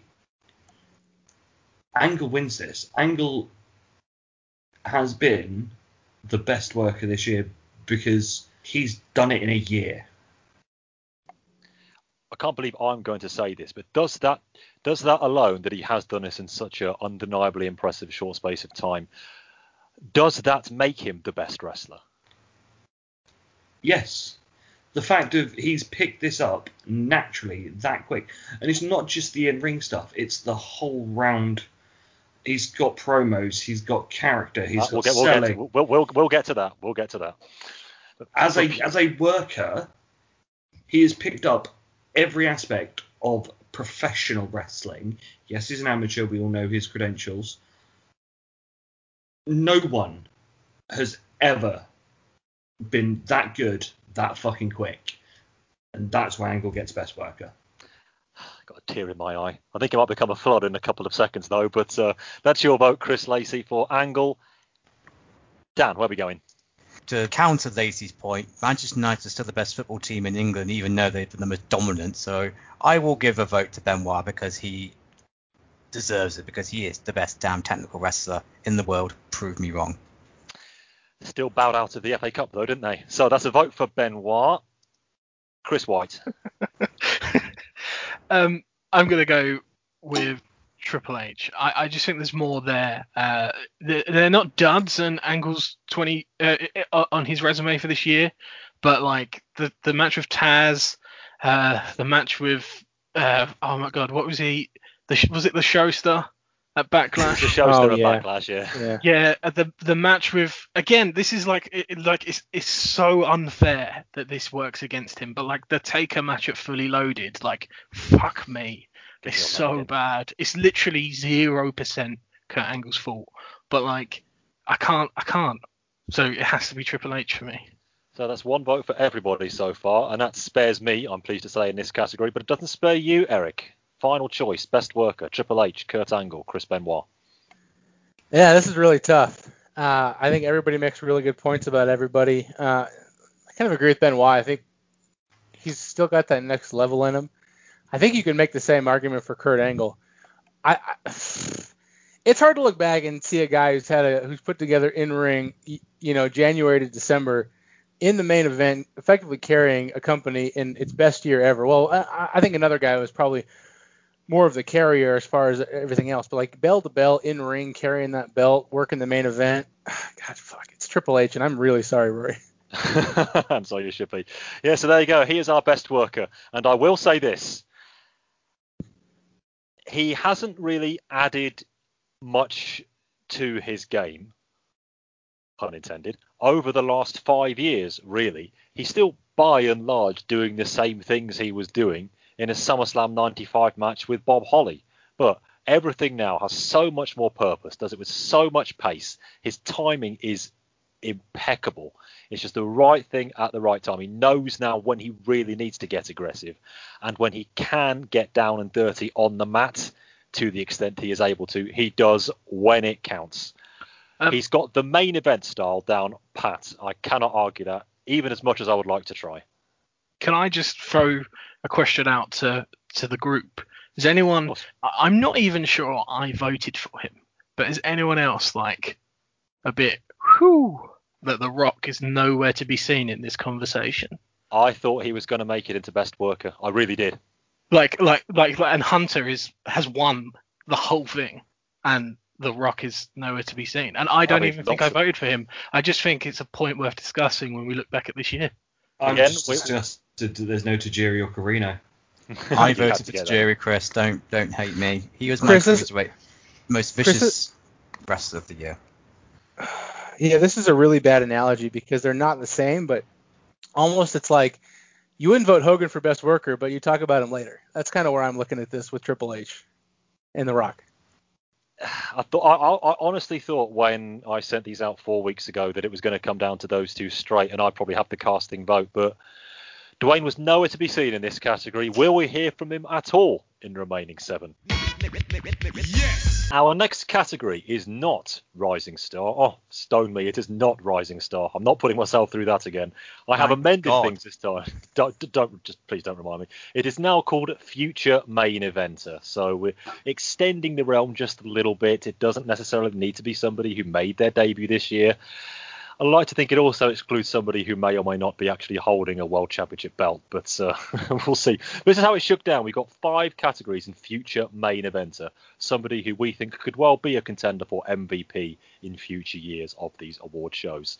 We've got Alita, we've got Lance Storm, we've got Rhino, we've got Jeff Hardy, we've got Steve Corino.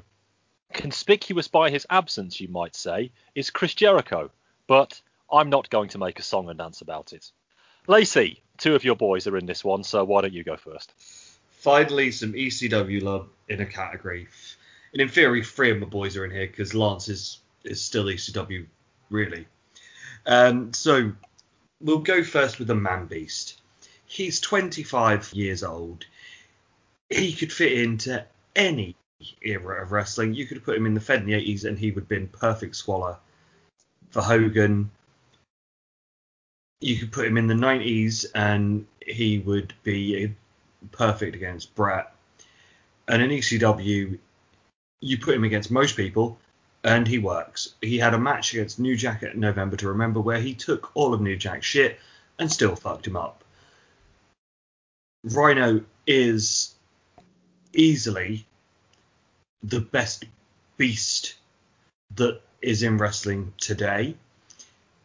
Could quite easily go to either of the bigger feds and be the monster to go against their big face. And did I mention he's only 25?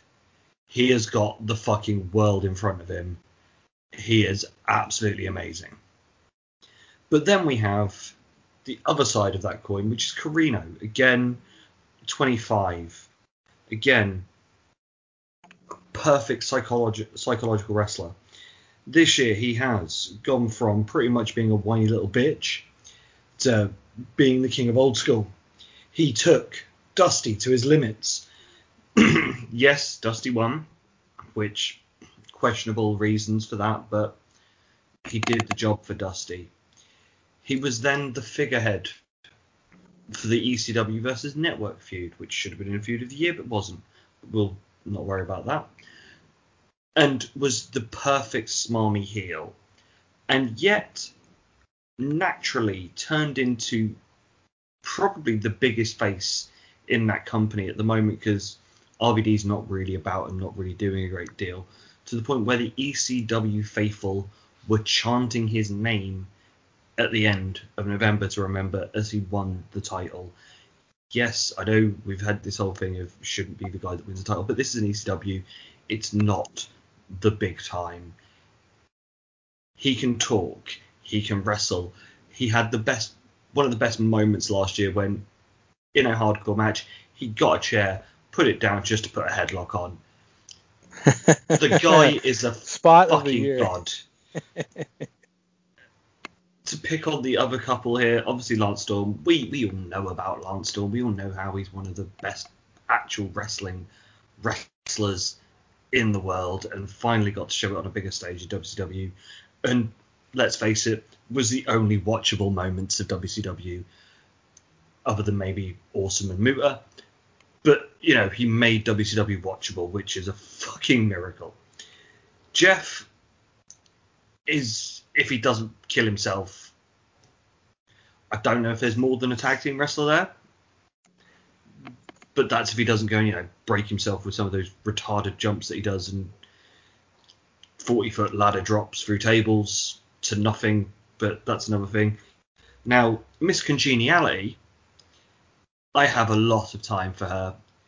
You know, back from ECW and then obviously her little run with Rios at the beginning of the year.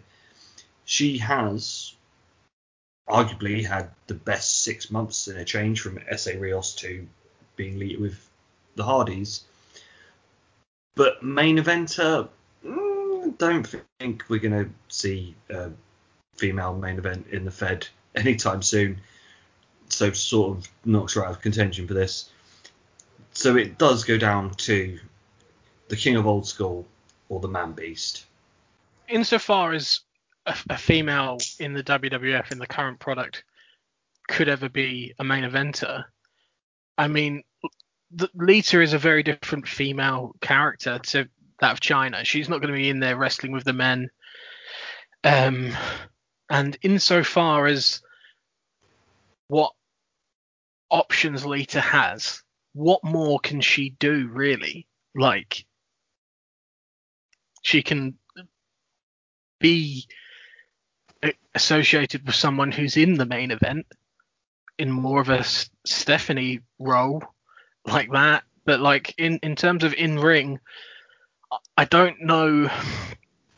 The lay of the land allows her to maybe fulfill the potential we've all rightly seen here, with her being put into this short list of nominations because I don't know where she could go within the WWF to a- achieve that main eventer level. I think Lacey's got that spot on. I I think Lacey is, is entirely too dismissive of Jeff Hardy, and I, I I think Here we if the Hardy Boys had been in ECW for like three months two years ago, we would have a very different opinion Oh, of the Hardy Boys. feel that one. Because Chris versus like, Chris is the new Eric versus Dan. Butter Because- wouldn't melt. Here we are. look, look, I'm not going to argue that like Corino and Rhino and Storm aren't all like maybe better candidates than Jeff.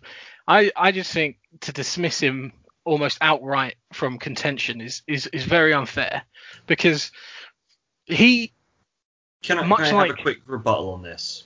You can. Just just a quick one. Of the six guys from the the group that they are all put together of, Edge is the breakout star of the six. a little surprised he didn't feature here either. I must. It must be said. Edge is a more well-rounded character, but I I think we're seeing a lot of that. Like Jeff Hardy's had minimal promo time, and I think in ring he's like a star. Like, and maybe the psychology, like, like that Jeff Hardy has delivered as much psychology as anyone in WWF tag teams has in the last five years. Like, like he because that's not what the product is. Like they don't have like these main event matches built on psychology. No one does. In like the main event matches are TLC matches, like the main event of the tag division, I, I, I should say. Uh, they're like TLC matches. I think he's marketable. I think he's popular. I think he's got room to grow as a worker and definitely room to grow as a promo. I I, I think I could see Jeff Hardy having an in-ring year not too dissimilar from what we've seen from Kurt Angle at some stage in his career, which is why I think he deserves to be on this list. I don't think he's the strongest candidate in the world. I don't think he's the strongest candidate the WWF could have put forward. I, I, think Chris Jericho is a bigger mission here. Um, it's definitely not the WWF's category, but I think Jeff is maybe better than we're giving him credit for. Chris, just very quickly, Jeff Hardy rather than Matt Hardy. Yeah, I, I, I think a large part of it is because Jeff's the star of that team, isn't he? Like Jeff is the spot man. Mhm, Like I would agree. Um it's it's a Ricky Roberts, Ricky Ricky and Robert. Yes, good I, analogy. think, or, or or Shawn and Mark. Yeah. yeah, and uh, uh, maybe I, I, I- maybe the disparity isn't as big as like a Shawn Marty, but like from what we've seen from the two, Jeff is that star, isn't he? So if one of them is going to break out in the singles realm, it will be Jeff. If it happens for either of them, it will be Jeff. Um, yeah, uh, it's it, it's tough though. I don't I don't think it's WWF's category. I'm not going to argue like it is. Uh, I, I really did, I don't see it that way. that's Will be. I think Jeff Hardy. I think we're talking two or three years down the line, at the earliest. But I think it's there. I do think it's there. Eric, who will the spotlight be shining on at some point in the not too distant future from this list? You know, yeah. Here's the thing. This it should be Chris Jericho, but he was in a bunch of main events this year, and after last year, I wasn't about to get that wrath, so I didn't put him on the list. Um, How very wise. I would have allowed well- it this time though. See, You that's the it. thing. We got we, we got to talk about this ahead of time. But anyway, of this list, I I see a whole bunch of mid carders on this list. Really, I do. Uh, I don't know that we have. I don't know that anybody really truly broke through this year and made me think, God, we have a Rock or a Kurt Angle or a Austin or a Triple H or a anybody or Goldberg. Like I don't know. Uh, do we really see Rhino even like? I think Rhino's the probably the best pick of this category just because Lacey says he's super young. He's got the size sort of, although I worry he's gonna be subject to the Taz uh, syndrome and that he looks really big against the guys that ECW has, but is he really going to look big against the average WWF or WCW mid carder? We'll, we'll find out someday, I'm sure, but I don't think the dude's like, you know, he's not earthquake uh, size. Um, Lita, I think it's fair. I think she can be the, the the the the side piece for a main event guy for sure. I think that's definitely her future. I just don't see women's wrestling in the U.S. getting to a point, even in the next five to ten years, when she would have a you know her viable prime to get to a point where she would be in a main event as a main event worker. Storm and Corino, I think, are just destined to be like good hand mid card dudes, which kills me because Lance Storm is probably one of my favorite guys in wrestling right now. And I think Jeff Hardy is just too soon to tell because I don't know that he can talk. I think he's got a lot of work to do uh, as far as uh, you know being able to break out of that uh, tag team high spot mentality. I just think it's a bad list, uh, frankly. And even with Jericho on this list, had he made it, I don't know. This is this might be our weakest future main event staple that we've had in the history of the show. I'm also not sure if Jericho had made it to get onto the list, he would even have won. Though that's another, but that's that's one for the birds. Dan, we're not doing very well with this list so far. Can you pull something out of the fire for us? I'm going to take this category very literally and go, okay, who's going to be, who's got the best chance of being a future main eventer, regardless of their ability. um, so that does unfortunately rule Lita out, even though I think she probably is one of the most sympathetic baby faces the WWF have right now. I think Carino again is is too much of a mid carder, even though he's brilliant. Like I agree with Lacey on every point he's made in terms of his versatility, but he just doesn't have that X factor like I think some other people on this list do have. Jeff has more charisma in his pinky than Lance Storm has in his entire body, but Lance Storm has more wrestling ability in his pinky than Jeff Hardy has in his whole body. So it's if it's much of a muchness between those two. I think Lance might be the first person to get a main event by process of elimination because WCW's talent drain has been so bad that they might just need to throw in a good wrestling hand to get a good main event against a babyface, and Lance is by far and away the best pure worker they have that hasn't been completely ruined, like or overexposed, um, like the cruiserweights have. So there's hope for him. I probably of this entire list would say Rhino's got the best chance because he is just a beast, and the, his ability to actually being able to wrestle, I think he's got a bit of a unique selling point with his just his his kind of shape, and he's got a bit more of a you know visceral look than Taz does. Um, however, that's providing he goes to WCW because, again, look, we, are talking about Jericho, but we've also got to talk about people that aren't even in the main event scene but could easily go in there in WWF like Benoit, Kane, Taker, Angle, Triple H, Rikishi, Trips. That, that main event scene is stacked. Like, I don't think we can get more people in there for a couple of years realistically. So it has to be WCW, and I think one of Storm or Rhino's got the best chance of going there um, for for being a future main eventer quickly. Um, so it's going to be one of those two for me. Okay. I just can't win with this award, can I? I tried to change it and it gets thrown back in. My. I do think it is better a better category because it does eliminate the possibility of having a guy who is like a star being nominated for a category. Which happened I'm, the last two years when they were the world champion. Yes, Just want to put that on record I, again. I, I'm, I'm, I'm not over that yet. I'm more outraged this year than ever before. Because by what logic is Steve Corino not eliminated from this? So what we're saying is star in the WWF. That's what this award is, right? Yeah. Or do- or know what? No, I WCW, think I that's fair, Chris. Yeah, yeah, you've you've you've stolen a march on us there, kiddo. I just think, Chris, I just think that ECW is so far down this year that you can't, you, it's not the same as as being world champion in, in WWF or WCW. I just think ECW has has markedly fallen to the extent that like I don't know if okay, but we've seen before that these guys who look sensational in ECW, like Taz, are jokes. like, like I don't, I don't know. like when they get to the Fed, like I don't know how someone like Steve Corino can win this because that regard like he's he's main event in pay per views as the world champion in a promotion. He's not in one of the big two. Can we call it that now? Like, it, like WCW, like I don't know. Like I, I I'm really looking at who's going to be the like who who on this list could be WWF champion. That's what I'm looking at. yeah. Okay, that's fine. No, no, no, no, that's very reasonable. I think you've got to try to take some kind of specific tack with a category like this. Again, still all Bamba's fault. Lacey, let's have a vote. Future main eventer. Interpret that how you will. Who are you going for? Uh, it's it's so hard to pick between the two, but Man Beast. Chris White, you've still got a vote. I do, and I'm going to go with Lance Storm. Eric Rhino. And Dan. Rhino. Rhino takes it. Yeah, remains to be seen, I think. I'm a fan of Rhino. I don't think anybody listening to this show would say they're not a fan of Rhino, to be honest. But can he main event, i.e., go to WWF, let's face it, as he is right now?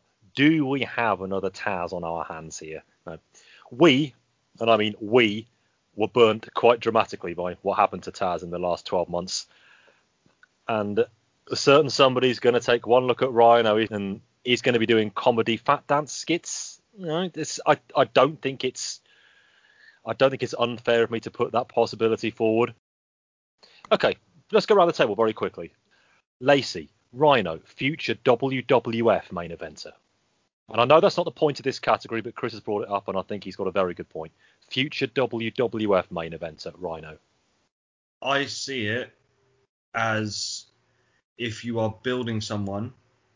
So say Angle is the the big face or whoever, and you need a physical monster, quote unquote. If you know if you're going sort of old school booking, yeah, Rhino fits the bill. Chris White. I would not be surprised if we look at the four male nominees and none of them ever win a world title in the WWF. Eric. I agree with Chris White. Dan.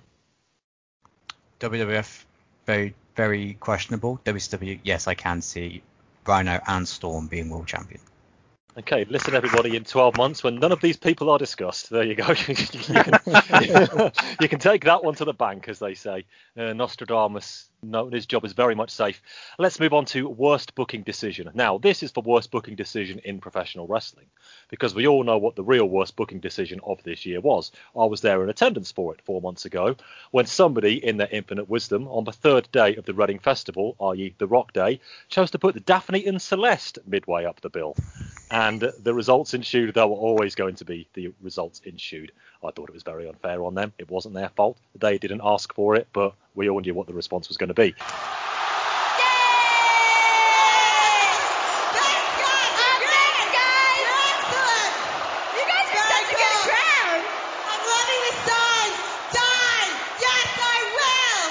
Anyway, in terms of professional wrestling, we have three to choose from. We have Rikishi being revealed as the Austin's hit and run driver. We have the Bill Goldberg heel turn, and we have the WCW title being won by David Arquette. Chris White, worst booking decision. It's not going to win this category, but it does deserve a shout in this in in the realm. Um, Rikishi being revealed as the driver is one of the only ways you could have completely blown Austin's reintroduction into the WWF. The only saving grace, and I'm going to get it out of the way early, is that Survivor Series 99 is the night like just after Rikishi debuted, and it's like so it's like it's before we've really got to know Rikishi, the babyface dancing stink face, like too cool, like so so it happened then, and then he's been a babyface like for like a year, like so that's like the tiniest of saving graces is that he did it like right at the start, and then like if you see this this storyline like play out like in its fullest, and we've got like the fact that it was it was Hunter, right? Like who met, like paid him off or whatever. Like when you think about Rikishi being this like newcomer at, in the company, and Hunter is like Triple H at that point, and paying him off to do it. There's some logic there, but they completely fucked it. Like Austin's return pay per view match is against Rikishi, a heel Rikishi. Who asked for this? Like, come on, guys. It's not. It's it's like we've had some good Rikishi moments this year. The cage match uh, with Val, um, like Too Cool were a fun act. He's fun. Like we didn't need this. No one wanted this. Like it's one of like the only good things the Undertaker's done this year is throwing him off that bloody cell. Like I yeah, it, it's a bad decision. It's not like a throw your company down the toilet bad decision, but it's a very bad piece of booking. No one wanted Rikishi in this slot. He's not unnatural in it. He's awkward. He's stiff. He's not very good on the mic cutting. He's like, I did it for the Rock promo, and and just it, it's not believable. I, I don't believe that anyone's clamoring for Rikishi to be future main eventer. Um, and maybe he should have been on that list. Don't bring that up again. Painful memories of two minutes ago. Look, The wound is not- still very raw. look, it's not the worst booking decision of the year, but it's the worst booking decision the WWF made, and that's why it deserves at least its 90 seconds of discussion. Any more on the other two options here? I mean, we've got uh, people far better placed than myself to tear into these. My two pence is that I've got a very clear winner here. Uh, one is infinitely worse to me, and it's the Goldberg heel turn. I, I can't fathom how far through your list of bad ideas you have to be that you come across Goldberg heel. Like it's just appallingly bad. And the fact that there's no one in a position to just say, look, we literally can't do this. Like he's the only one we've got. Like we can't. And and they pull the trigger on it, and it's just as bad as everyone knew it was going to be the second it happened. It has to be for me the worst one of the year. That's my vote, but there's I- I people shall- better. I shall mark it. So then, Eric, your turn. Yeah. Uh, so, Chris, here's the way to contextualize the Goldberg heel turn. Imagine if Austin had come back to face Rikishi, but instead turned heel and teamed up with Rikishi. Um, Spit take, spit take. so that's how bad that was. Uh, and then here's what you have: is you have a company on the ropes like WCW with one guy who might have an opportunity to come back and pull you out of the out of the gutter. Bob Amber and I did a couple of shows back at the you know middle point of the year. I think it was the April and May shows, if memory serves. Yeah, because we did the reboot shows where Bob did his blow by blow of the reboot. Um, here's the thing. I can't think of a worse decision that that that could have been made this year um, as far as what a company needed, which is a guy who every time, every time like the essence of Goldberg was mentioned, every time somebody else with the last name Goldberg happened to be mentioned on WCW television, the crowd would fucking explode. And this guy was gone for a long time, and the crowd wanted nothing more for him to come back. And then he came back, and the crowd did explode, and they probably I'd have to go back and look. I didn't do this research ahead of the show, uh, but they probably pulled their highest rating of the year on his return as well. I would I would strongly suspect. And then they turn him heel, and immediately what do you read? That everybody is surprised that the crowd is so mad at this, and even Goldberg was like, "Why are they booing me?" Um, so I, I like WCW just did everything wrong this year, and the Goldberg heel turn was arguably their worst decision. I almost wrote in the WCW World Title scene as kind of a whole for the the booking decision. Um, it, the, I mean, the belt changed hands over 20 times this year, I think, or, or thereabouts, and two of the title holders were David Arquette, which which won it here. In hindsight, I think that's a defensible move in that you're trying to pop a rating, you're trying to pop uh, attention, you're trying to, you know, just just get any sort of eyeballs on this, and and I think it's it's really easy to say, oh, they put the belt on an actor, but if you go back and watch the match and you watch the way they set it up, like DDP really was the was the the focus there, and and the match wasn't all that bad, and then they got the belt on him, and then they got it off him. Uh, then he turned heel. Oh, Arquette turning heel might have been a worse decision than putting the belt on him in the first place because they actually like dug in to this horrible decision instead of having this guy win the belt on Thursday and then give it up on Monday or at the pay per view or something. I don't know. Uh, so the WCW World Title scene culminated with Vince Russo winning the belt, which is why I think we need to take a larger view of the WCW World Title being a bad booking decision as far as a January through December I, uh, deal. But Goldberg coming back, being treated as the monster that he is, coming into Rec Shop against Jeff Jarrett and all those guys, and putting the belt on him and having him main event Starcade against anybody, um, could have helped WCW at least stave off some of this uh, really bad, uh, stave off being in this really bad spot that they're in now here at the end of, of 2000. And I think if we can trace the death of WCW as we know it because WCW is not going to die. Like this company's not going to just go away, but it's either going to be. I think we think it's either going to be bought by the WWF or Eric Bischoff's going to put something together with somebody to, to, to scoop it up.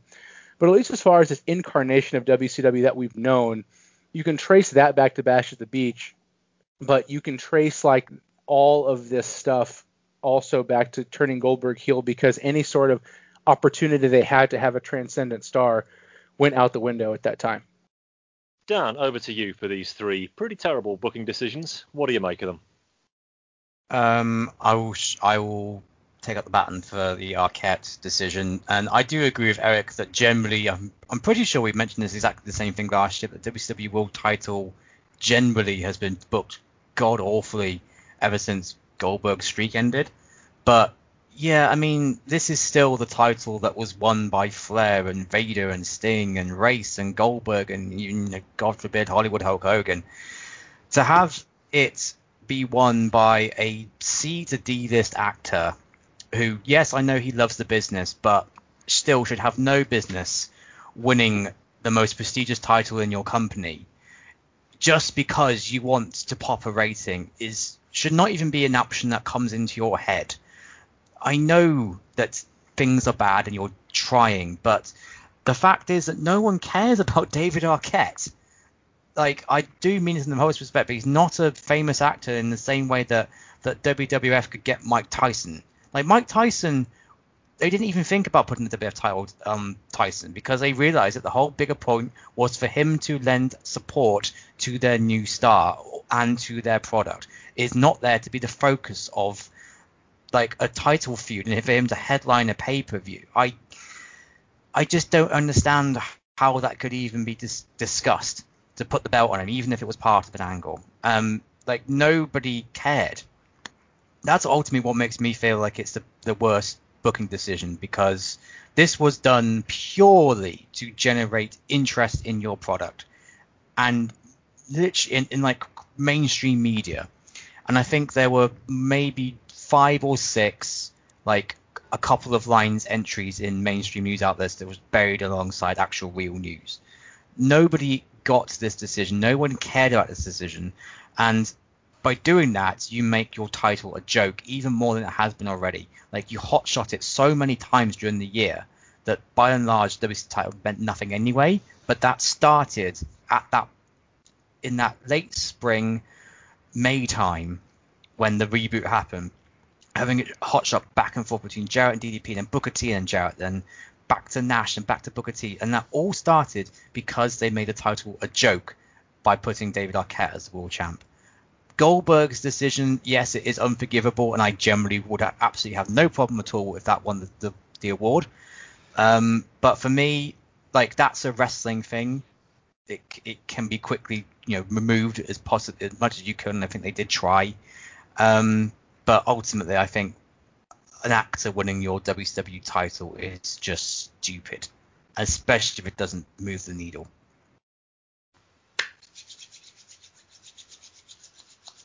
Lacey, finish this one off for us, please, if you will. So Arquette winning the title is not even bad. It makes sense. You've got a film that you need to promote. What better way to cross promote a film than putting the star of the film in an angle? It was non-offensive, and it he's not do even. anything. The, and the he's film not did even fuck all. the, Nothing he's not happened with that the film. worst person to hold the belt this year. Russo giving the belt to himself is the worst fucking title decision that WCW have done this year. I can look past Arquette. I get it. It's exactly the same as what the Fed did in 1989 when they brought Zeus in to promote No Holds Barred. It's been done before. It's non-offensive. So let's push that one out of the way because Zeus, can I just say Z- Zeus didn't beat Hogan for the belt at SummerSlam '89? but he Or was should, or should I say on a to, to compare on a challenge taping in July? So, you know, this isn't something new. This has been done before and it promotes the film. And do you know what? Ready to Rumble wasn't that bad. So, Rikishi and I Did It for The Rock just was the most pointless blow off because you've got this thing where you could have made any of your already there heels a bigger heel Why take a fun-loving, fun guy and turn him heel, which then has hampered him afterwards? Because yes, you got your main event with Austin out of it, but after that, Rikishi now is fucked. Similarly, you've done the same with Goldberg, or at least they attempted to do the same thing with Goldberg, with turning him heel, the one shining baby face that, other than Sting, is WCW. He's never been anywhere else. He is their guy. Both of these two ridiculous decisions. But as Eric so well put it, this was one of those first moments of WCW fucking themselves. So that's why Goldberg's heel turn is worse than Rikishi being the driver. And Goldberg's heel turn is the worst decision of the year. So that is your vote, Goldberg heel turn, then, Lacey. Yes. Chris White, back to you. Where are we going? Goldberg heel turn. Eric. Goldberg. And Dan, you would have gone for Arquette winning the title, but um, Goldberg heel turn it is. And the Goldberg heel turn, uh, again, you know, democracy always wins out at the end of the day, as we know. But mm, if Goldberg had turned heel, if this had happened, say, six months ago, so, so it happened in January of 2000, then I would have had no hesitation whatsoever of it winning the worst booking decision here. But by June 2000, and indeed Arquette, oh, actually, sorry, Dan, I'm going to include Arquette winning the title in May here as well. It was too late by then. Uh, the events for me, such as Bash at the Beach closed everything down, all over by the shouting. It was really the event of April 2000 that we'll get to again in a second that the shutters were buried on top of your fingers at best. Both Arquette winning the title and the Goldberg heel turn, they were symptoms of that. They weren't a cause of WCW's what looks like their total demise. I would have gone for Rikishi as the driver here. I thought it was a senseless and desperate decision when you have 11 months to do anything but make a senseless and desperate decision. But not defending the Goldberg heel turn should never have been turned heel. But even a couple of months later, they at least realised that they shouldn't have done it. Let's face it, we didn't vote for Sting's heel turn as worst booking decision last year, and was that really any different? Not sure it was, but no denying it. Goldberg's heel turn was bad. It was very bad. It was very, very bad, and it is our worst booking decision. So I put a minus one against it.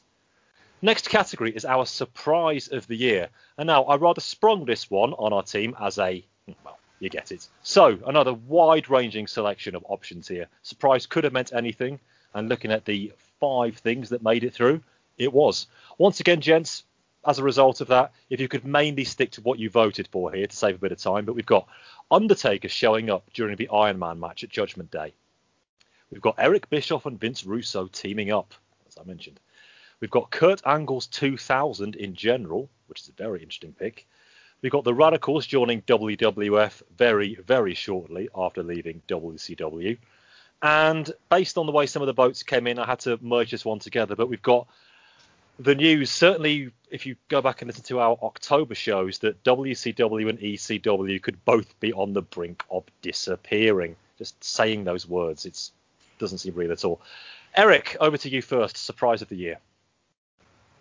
I don't know if anybody's surprised that ECW is kind of looking at the end of the line based on the way it's been financially managed back to like 1997 when we were talking about Chris Candido's credit card getting run up. Uh, but they've always been there though. That's it. Even then, they've always been there, and now here we are.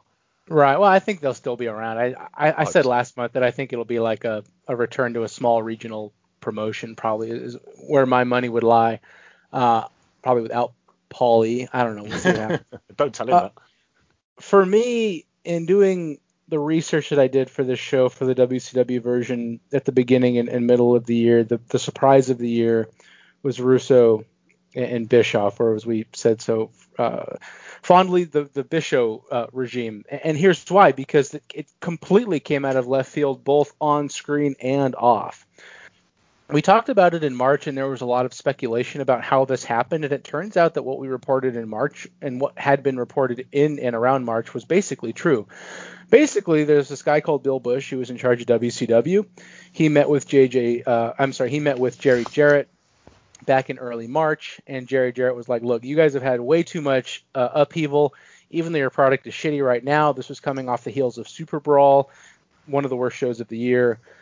Jerry Jarrett said, "Look, stay the course. At least give the people who are in time time to show their their stuff. You can't just keep mixing it up. You can't keep hot shotting. You can't keep doing all this, or you'll lose your company."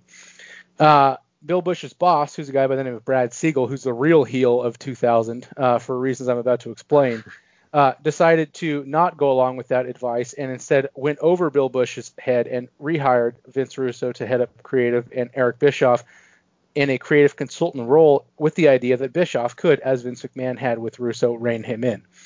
Um, this was surprising both to, well, certainly to Bill Busch, um, but also to Kevin Sullivan and Terry Taylor and everybody backstage at WCW and me.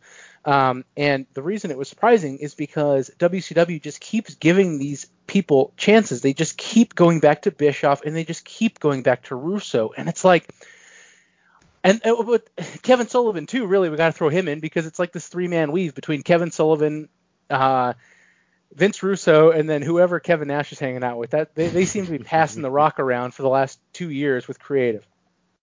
But to me, WCW made a desperate and inexcusable decision to bring back Vince Russo and Eric Bischoff to head up creative. Uh, the fact that they announced that, as I just explained it on television, um, was the first of many kayfabe killing events that happened this year. I think I don't know if anybody can honestly say that we thought it would go this bad, but I think we were all pretty clear in the moment that we didn't think that this was a good idea at all, and it was it was indeed a sign of desperation for WCW, and one that was short-sighted and gave Vince Russo way too much credit for the success that he had for a short time in the WWF. I think everything else on this list is surprising, but it's surprising in a wrestling context. This was surprising in like an industry context that like WCW and Turner would make such an inexcusably poor decision, one that was clearly bad in the time, and and uh, it turns out in hindsight, Jerry Jarrett was right about everything, and all they had to do was listen to Jerry Jarrett. WCW probably wasn't going to be a creative leviathan uh, in, in, under the steed of Kevin Sullivan, Terry Taylor, and whomever else, but it certainly wouldn't be where it is now had they stayed the course and allowed things to develop. And I guarantee you, Goldberg would be the top star in the company right now. So to me, that was the biggest surprise of the year, both in the time and in hindsight if that wins surprise of the year, I'm going to have to give it a negative point in what is supposed to be a positive category. So just you know, for those keeping scores on the doors, we're heading towards the Earth's core for a certain company here. Dan, take me through what you helped put onto this board. Uh, so I helped to put onto the board. One of them is uh, the Undertaker's return. One obviously because the Undertaker returned as a biker when for 10 years we have been you know used to zombie undead you know, Prince of Darkness Undertaker, which is a surprise in itself if you don't read the sheets. Like I think we are guilty very much on this show of just believing, like just looking at the sheets and going, okay, well that's everyone knows that. No, they don't. Can you imagine how many people who, who watch WWF, which is millions, going into the playground or going into work the morning going, going, Jesus Christ, the Undertaker's back. He's a fucking biker. Like I don't think I think we should probably talk about that more the fact that we've had such a complete character shift for one of the most wrestlers synonymous with the WWF, and the fact that yes, it was a pretty impactful return, even though it was obviously a kind of like you know old dull moment when he costs supposedly saves the Rock from the evil Helmsy regime and ends up giving him the title. Um, so yeah, I think that has to come up as, as a surprise of the year. But what my vote is going to go for is generally Kurt Angle in 2000. And building on what uh, Lacey talked about earlier when he was discussing how he's much of a worker he is, I cannot believe that this man is this good at everything you need to be good at in wrestling to be successful in just a year. Like we have had people be WWF champion quicker, like Yokozuna and um, I think um, you know some of the territory days as well. But to have a guy come in on his debut and a year later be a WF champion, not being a monster, not being this evil foreign heel for the babyface to eventually overcome very quickly, to him being naturally good enough to be considered to be a main eventer because he's a great talker, because he's a dork, because he's a brilliant character, because he can wrestle absolute rings around some of the most blooded veterans in the company already is ridiculous. The fact that he was a WWF champion, the fact that he became the top guy in a company because even though he kind of lost most of his feud, he lost to Taz, he lost to the Showster, he lost to WrestleMania, he lost to the he was squashed by the Undertaker, he lost the Triple H feud, and he's still champion. Why? Because he's that damn good, and this is only his first year. If you can tell me that that Kurt Angle, that you suspected Kurt Angle was going to be a main eventer at his debut, you are lying and for that reason he is the surprise of 2000 because and it's the unexpected surprise because again it's outside of debuts it's outside of returns. I i kind of wanted to give this like the kurt angle award because of what he's done this year in 2000 in wwf he's just been sensationally good and a joyful surprise. Lacey what we got? The, I went with Biker Taker because who would have, you know, thought that Kid Rock needed more royalty money? but you know, it was one of those of, oh, is this what Undertaker really is like when he's not, you know, goffing his eyes up? Um, the one that I obviously put into the pick was uh, the boom to bust of WCW and ECW. Um, obviously, you look last year you look at the money that the Fed made, WCW was still making money where ECW was last year with getting the big TV deal and the pay per view numbers they were getting. You would not have seen this 12 months later that ECW doesn't have TV. It is cancelling shows. It's only running pay per views at the moment and a couple of TV tapings a month for hardcore TV, you would not think that two companies that yes, they're not making the money that Fed were making, but they were successful, have gone to the wall so quickly. Yet the Fed are is a license to print money, so it's not like the wrestling bubble has burst. It's just these two have gone to the shit. And when you look at it as a as a business more than the in ring product, and you know we can see why WCW's gone to shit because look what the fuck they've given us. But ECW's not the quality has not dropped on ECW's TV. The pay per view quality hasn't dropped. It's bad bad behavior by Paulie with the redneck network shit and uh, oh, this is a shoot. Oh, turn me off your network. Because TNN went, actually, this wrestling's quite good for ratings. Yeah, we aren't getting the, the push that we should with the WCW, ECW because we've got them on at a re- weird time slot and don't promote it. But I've got all of this money that we want to give to Vince. It's it's been the surprise of has this end up happening? One thing I will say to uh, Dan's comment on Angle's year, the only person that's had a year that good in his first debut year, Taker back in '91. Some comparison. Chris White, what we got? So, um, just to run through some of the ones that I didn't necessarily um, nominate. I think WCW and ECW to disappear once you have the story behind the Russo, uh, Russo, Russo and Bischoff team up. Um, is that that surprising that WCW Mm. after such a decision is going under? And ECW, I am by no means an expert, but as we've alluded to on this show, their financial situation has somewhat been questionable at many a time. Um, Yeah, Paulie's not a money guy. so the the most if I was going to give it to something outside of the WWF, it would have to be the the Bischoff and Russo one because the idea that that decision is kind of like the leads to the domino effect that we could potentially looking at WCW going out of business and maybe being bought by the WWF is a surprise. Um, but I feel like that's a factor of that first pick. Um, Undertaker showing up as a biker is obviously a surprise. This award is really hard because of its vagueness, and I know that's kind of the point, but like that is definitely a surprise.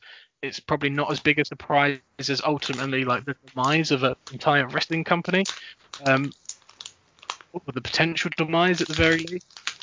I also nominated Kurt Angle's 2000, and I think that is where I will vote ultimately. Um, just because, like, in '99, he had a few matches, um, and it, it's not even the matches with Kurt; it's the character. Like he's, as he tells us fairly often, he's an Olympic gold medalist.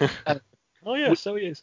we know he's got physical credentials that could it's it's not by no means a sure thing but that could translate to professional wrestling and in his example it has better than potentially even the biggest of optimists could have hoped for um, and as i said earlier he probably will win worker of the year one year on this show but i don't think anyone could have banked on the character and the promo side of Kurt.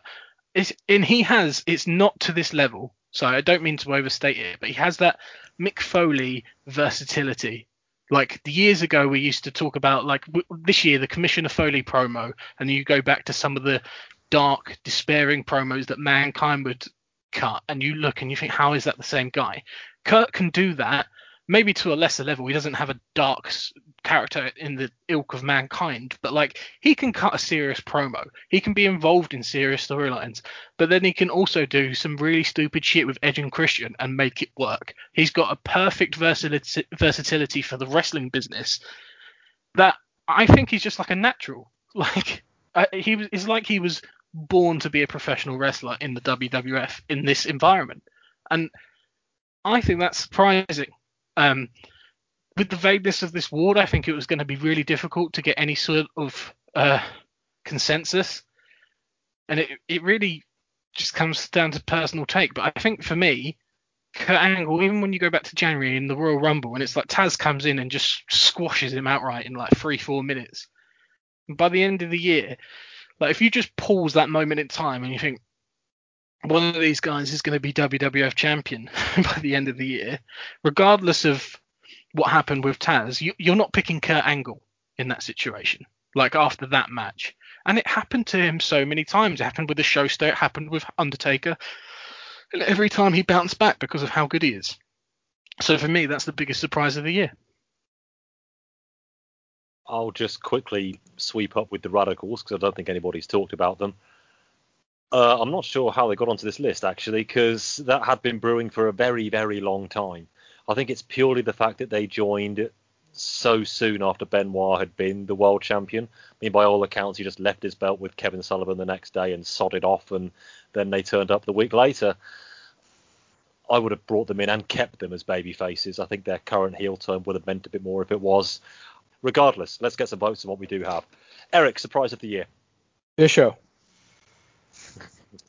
that one didn't catch on. Dan, where are we going? Angle. Mr. Chris Lacey. Technically, two of them are the same, so like the boom and bust slash Bisho combination, because both of them have caused the downfall. Okie doke. I'll put that as WCW because that's the outcome.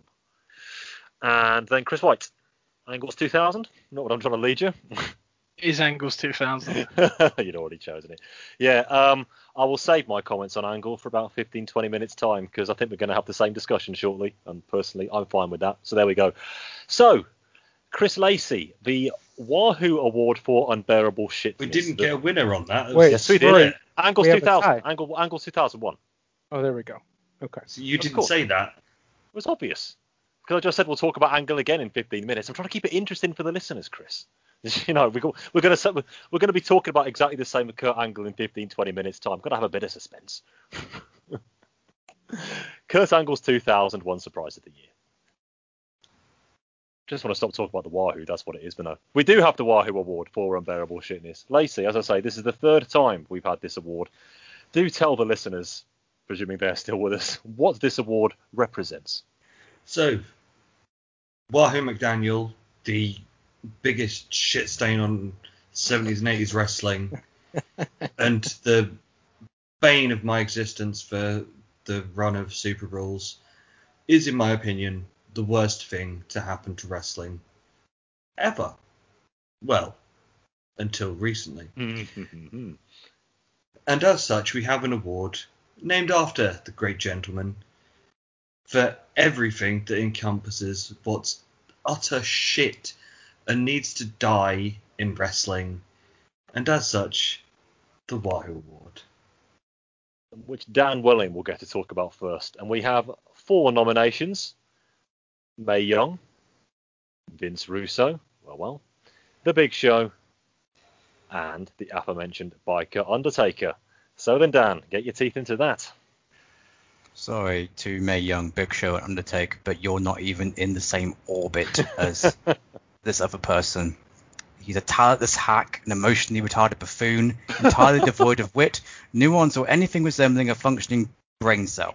A writer of stunning incompetence whose booking style catered almost exclusively for the tiny minority of the most vocal fan base and still managed time after time after time to piss them off and make them angrily turn on him and WCW as a product, resulting in massive ratings downfall and almost the death of the company. He's a malformed rat, clumsily unable to, fa- to be safe in the ring when willingly taking huge bumps and then moans about the dangers of wrestling poses. However, he's too stupid, hateful, and whiny to take pity on, and I wish he'd come to the realization he's a swimming dump of pig sewage, so he'd stop polluting the industry with garbage dumpster juice he professes to be high quality wrestling booking. If Vince Russo does not win this award, something is terribly wrong. And for those of you who are wondering, that is why Notepad is loaded onto your computer. Lacey, you now have the pause for applause, and quite rightly so.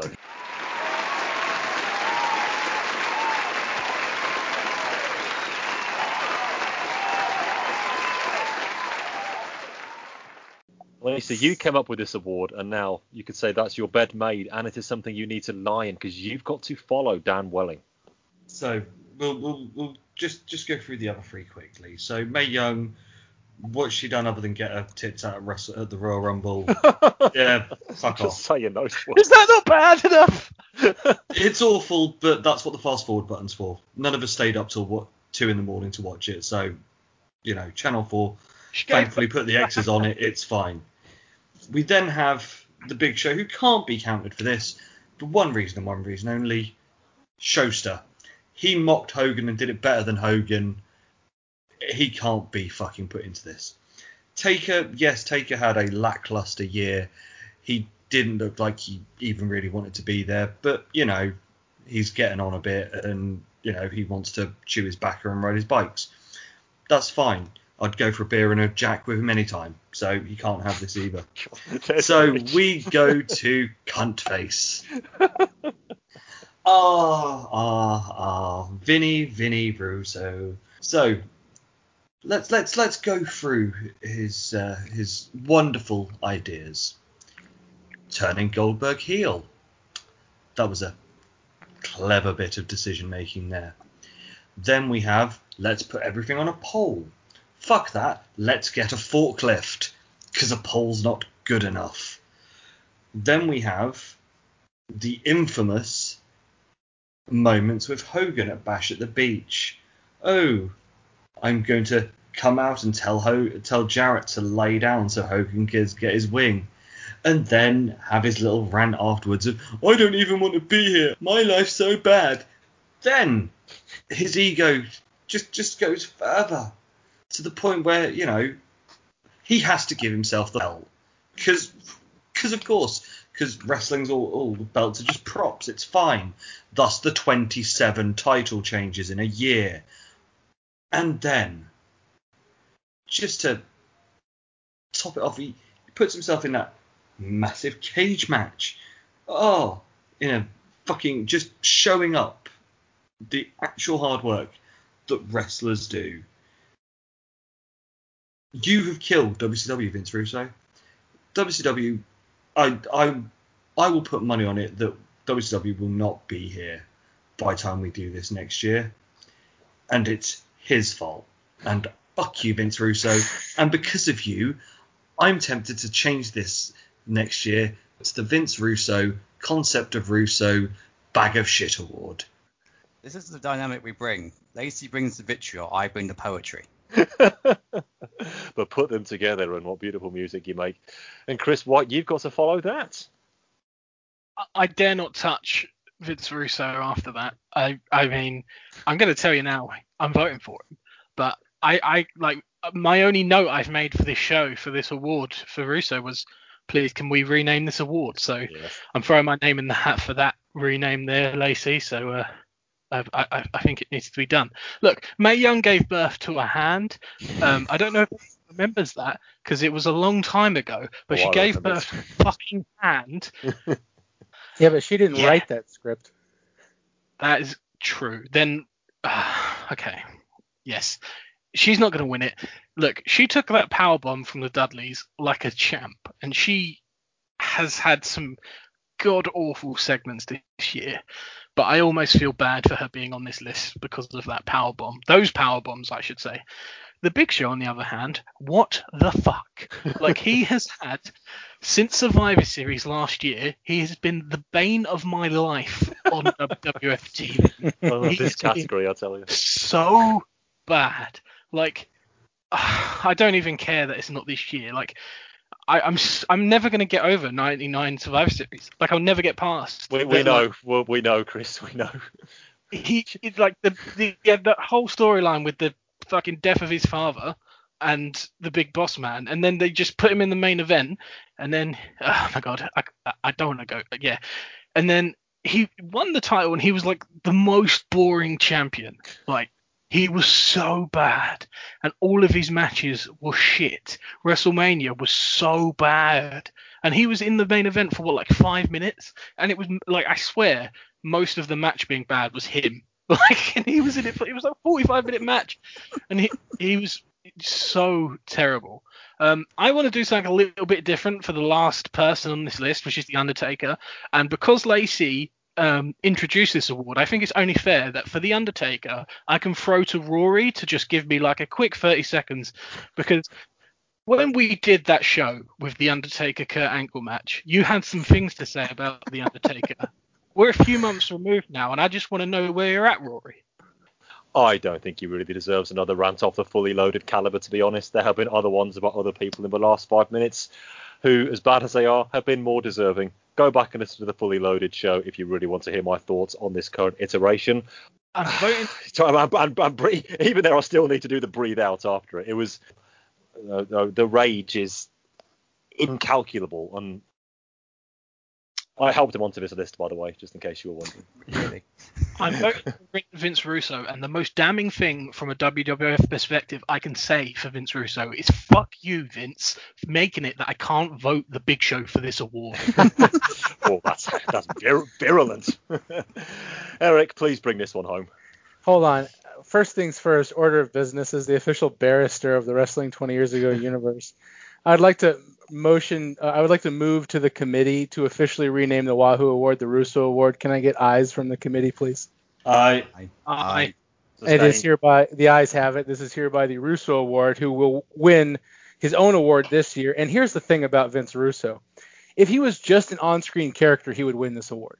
I think he's a good promo, but the like as far as his like skill and ability to deliver a wrestling promo, but the stuff that comes out of his mouth is so bad and so contradictory to what we want out of a wrestling product. And then he puts himself in the ring and he just gets concussed constantly.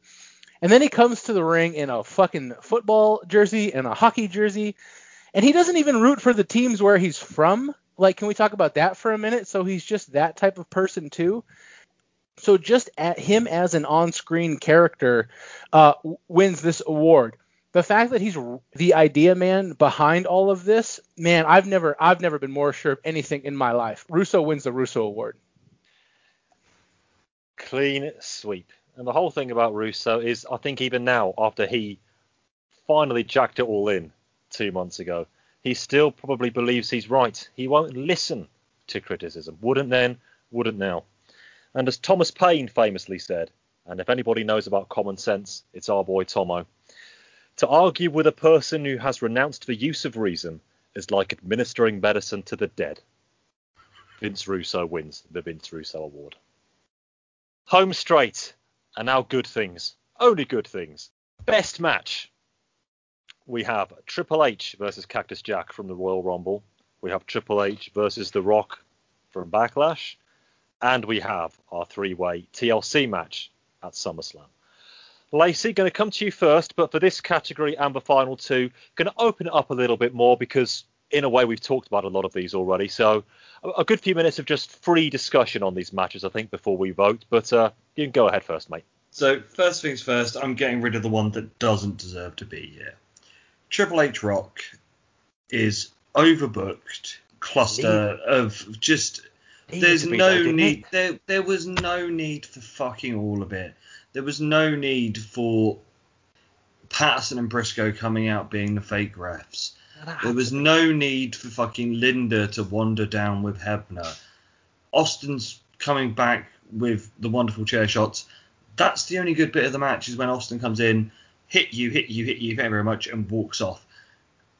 It got the pop, but it's not a decent match. It plods at points, and it's overbooked. We then have TLC, which is a car crash in a ring and is amazing. It shows what all of these guys can do. They all get their shit in. They all do shit that is massively impressive. And most other years would win. But the winner, Cactus versus Hunter, it is brutal. It has Cactus being as hardcore as he can. The only moment of interference is when Rock comes out, which just means they can undo the handcuffs. There's callbacks to their earlier matches from years before, with the running knees from the M- the original MSG one. There's a callback to last year's Rumble main event with the handcuffs and multiple chair shots. You see the barbed wire bat. There's thumbtacks. The fact that Hunter does pretty much all of this match pissing blood into his boots because he has a fucking shard of a pallet in his leg that was millimeters away from ripping the muscle just shows a determination of how much he wanted to keep going in that match. It was brutal yet classily done and shows what two people can do and storytelling and is easily the match of the year. Triple H Rock. Nothing else happened in that match. I mean, come on, you've got The Rock doing a double rock bottom to Triple H and Shane through the table, and that's even before you cut to Vince's reaction to it. There's a difference between overbooking and a lot of booking. This was the latter, in my opinion. Anyway, we'll come back to it. We'll come back to it. Chris White's best match. So I'm going to start with Backlash because I actually, this is a spoiler alert for my vote. I agree with Lacey. I'm going to vote the same way as Lacey, but I disagree with Lacey on Backlash. I think that was a near perfect, as close to perfect as you're ever going to see WWF style main event. And what I mean by that WWF style is like WWF style, like 97 to now, basically. And this main event had all of the highlights, all of the keynotes, and it hit all of them at the right time. It had the story leading into it. And I was a big proponent of like, we should have just done this at Mania. Like, we, we should have just had this at WrestleMania, and then WrestleMania would have been so much better. But like, this match was better for having WrestleMania there. Like, and being a disappointment and it sounds like counterintuitive but it's, it's it's just true like the story played out better and we had a better payoff for it um all of it was so good. Like the the this is like the match of the year if the match of the year is done around booking, and it's like all of the stuff with Earl leading into it was so good, and Earl and Hunter, and then um, Vince is at like peak Mr. McMahon level character again. Um, I thought the match was better than decent, like bell to bell as well in the ring. Like the action's really good between the two, and I would say is a really good match between the two men. Definitely their best in my book. And then you have that finish, which ultimately is like that WWF style of the last two, three years. Austin comes in, surprise, huge pop, probably pop of the year.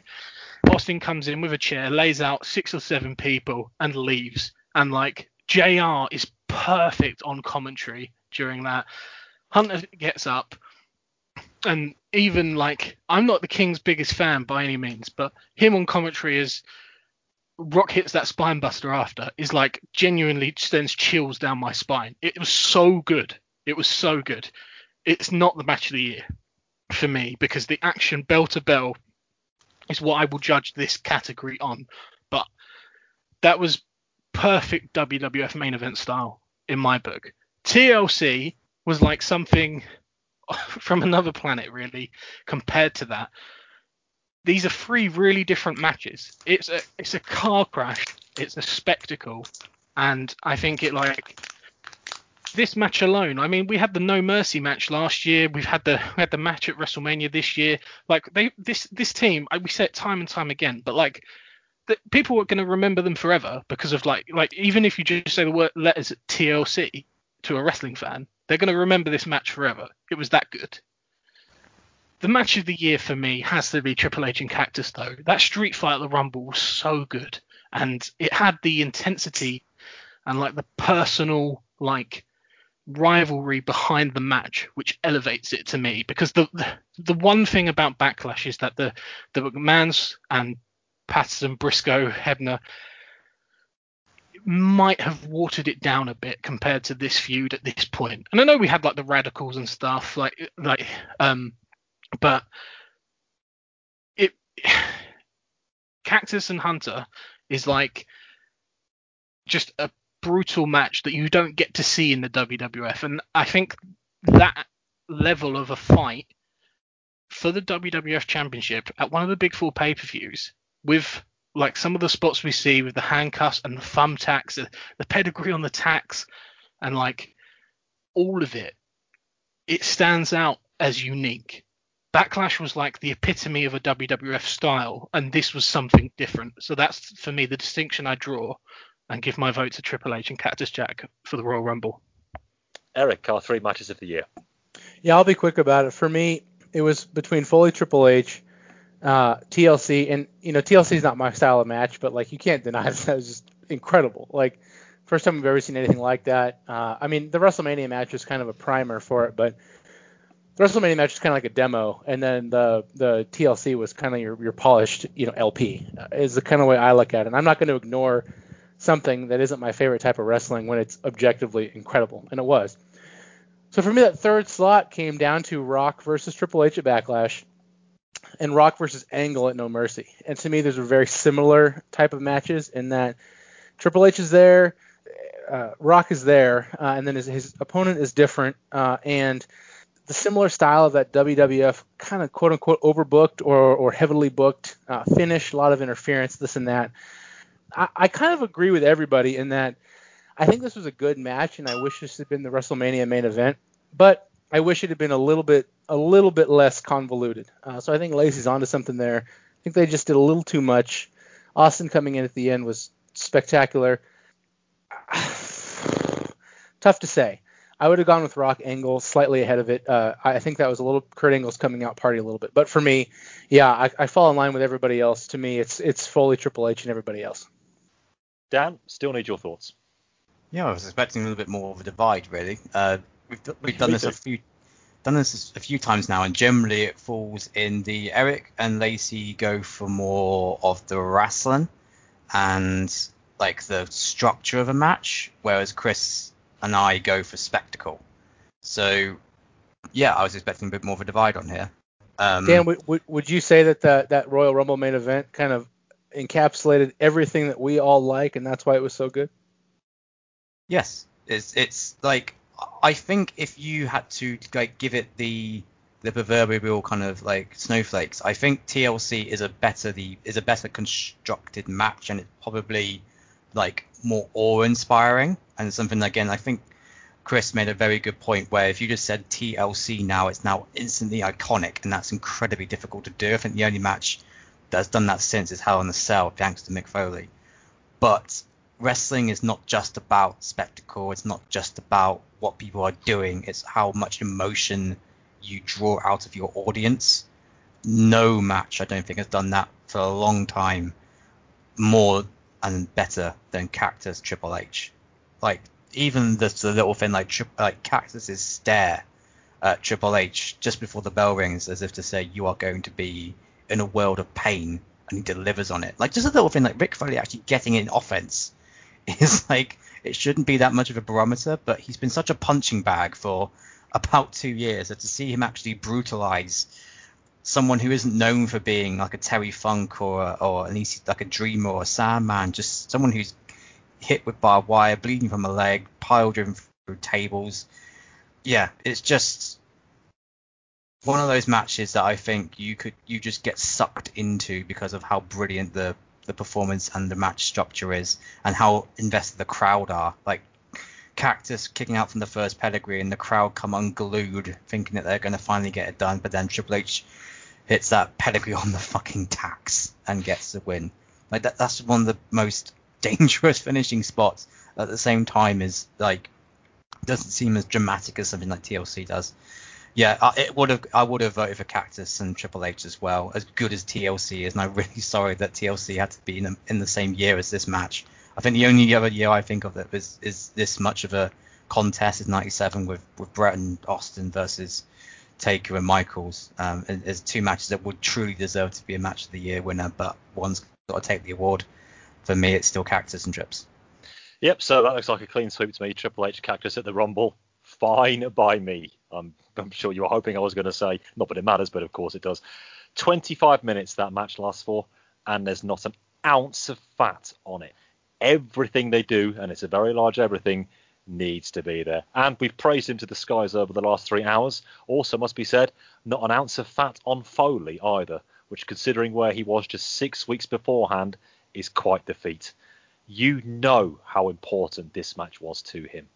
It yes, he had a No Way Out match and the WrestleMania one, but this was his real last hurrah as the in-ring Cactus Jack Mick Foley, and my God, what a way to go out on! And he made Triple H. The man himself might not admit it, but he really did. We don't have the remaining 11 months Triple H had if it's not for that match. So you know who to blame. I'm only joking. I'm only joking. Triple H Cactus are deserving winner of our best match of the year. And TLC not winning means we do not have a ladder match victorious for three successive years. So there you go, stat fans. Still bitter. So then, best show of the year. Chris White, I'm going to come to you first. All WWF shows, as I'm sure you would expect. We've got the Royal Rumble again. We've got Backlash and we've got Fully Loaded. Again, we feel like we talked about a lot of these, maybe not Fully Loaded, but certainly the first two. But Chris, just take us through these three. Yeah, so I'll start with Fully Loaded, probably the one we've covered the least. The Rock versus Chris Benoit is a very, very, very good main event. And just before that, you have Triple H versus Chris Jericho, which I think was the match of the night.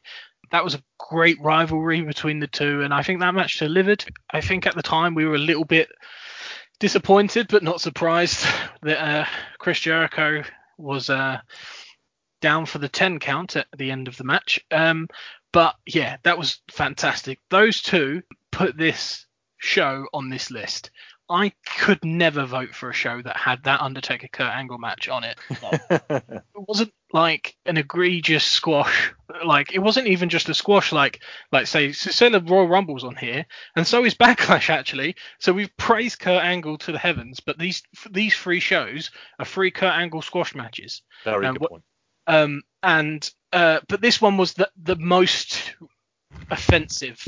Um, I, I think at the point where Taz beats him at the Rumble, that's not that's not so much the Kurt Angle that we see for the rest of the year. That's Kurt Angle eight weeks in, and uh, he's finding his spot on the card. Like uh, by this point, Kurt Angle had been a prominent and important part of WWF TV, and that match with The Undertaker could have derailed so much of what he had done. And do you know what? He's too good, so it didn't. But I couldn't, on all good conscience, vote for that show.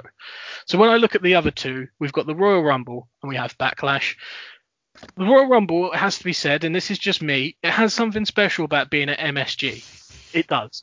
Uh, Taz and Kurt Angle was a fantastic opener, and there's probably not too many ways to debut a guy better than how they did Taz here. Uh, the tables match between the Hardys and the Hardys and the Dudleys is very good, and then obviously we have Triple H Cactus and a good Royal Rumble match itself, but I don't think necessarily a great one. Um, and and to me that that leaves Backlash, and uh, that's where I I'm going to fall on this. And Backlash felt like the show WrestleMania should have been. When I look back at this year, it is just the pay per view I remember the most, and so much of that will be all the praise I gave the main event in the last one, sort of all encompasses this show. Um, and as as good as the Royal Rumble was, we had that Triple H Cactus match, and then we had like an hour to go where we had a Royal Rumble match, which is often quite plodding. And I think it's probably just it's going to be tough for a Royal Rumble pay per view to to win show of the year because I love a Royal Rumble. They're great for surprises. They're great for building a guy. They're, they're not often the most exciting hour of wrestling. Um, so I think it's going to be tough for Royal Rumble to ever win this award. So for me, uh, the best one with that main event, The Rock, Triple H, and all the interference, Austin coming out. We had that Jericho, uh, Chris Benoit and Jericho had a great match as well on that show. And uh, for fans of the Big Show, the like one of you that are out there, we had the the showster. So, I mean, I, I feel like it had a bit of everything, and it, for me, categorically, the show of the year. Eric, show of the year. I just want to say I voted for Royal Rumble 97 as the show of the year for that year. So, Chris, I feel you, uh, but I'm trying. And I'll try again here. Yeah, Backlash was a good show, but for me, and this is just me, I'm not saying this is going to impact anybody else's vote. The fact that it should have been WrestleMania it wasn't, like, uh, to me, like, it was a good show, but I think the Royal Rumble in itself stood out as a, an incredible show. I, the, I mean, we've just spent 15 minutes talking about the, the world title match. That that tag team tables match, go back and watch it. It's kind of gotten lost in the shuffle with the matches that came after it. But if you want to talk about planting the seed for for the the summer or for the WrestleMania ladder match and the TLC match at SummerSlam, that match was kind of it. And it's pretty good. And that spot with Jeff Hardy jumping off the ramp with that the way that the uh, the camera faces at MSG with the uh, entranceway, it just looks cool. And I think there's absolutely something to be said for the like the aura of MSG, uh, considering the history of the WWF. Um, the other two shows, yeah, I think Fully Loaded uh, deserves to be discussed because it was a good show, and frankly, the history, the, the the, the short history of Fully Loaded as a as an event is not a real pristine one. So the fact that they came out this year with a pretty well banger show was was awesome. And yeah, Backlash was good, but I wish it had been WrestleMania. Uh, you know, we're running that towards the end, so we got to get our shit in here. And I just want to shout out Guilty as Charged. It's probably the best ECW show of the year, in my opinion. Um, if you look at it on paper, you look at the event, and even you look at the reviews, you're not going to get uh, a lot of a lot of positivity. But I think that was the best ECW show this year.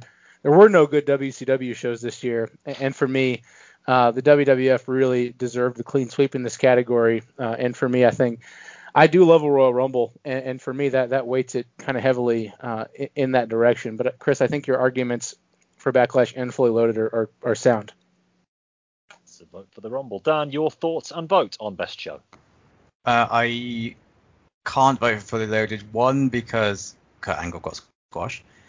But two is because everyone seems to love the Last Man Standing match, and I here we go again. Yeah. I generally think it's good, but not that great, and that generally tips it into show the year territory for most people, and I can't see it. For what that's just, I know it's a minority opinion. I know it just, but this is my personal vote. So it comes down to Rumble versus Backlash for me. Um, and yeah, I, I kind of on the same lines as Chris really, in that yes, you have got the match of the year, and I'm so glad that Eric mentioned it as well with the tables match because that is an absolutely brilliant match. And again, it gets lost because of Edge and Christian not being involved in it. But you also, you know, and, and Taz's debut is obviously brilliant, but that kind of does lose a little bit of his luster because of how terrible his run was that throughout the rest of the year. And yeah, I, I'm kind of on the same line as Chris in that yes, that, that it wasn't a particularly good Rumble. Like I don't, I don't. Like everyone knew it was going to win. It was going to be The Rock, and it wasn't as entertaining as 1998 or 1996, in, for my opinion.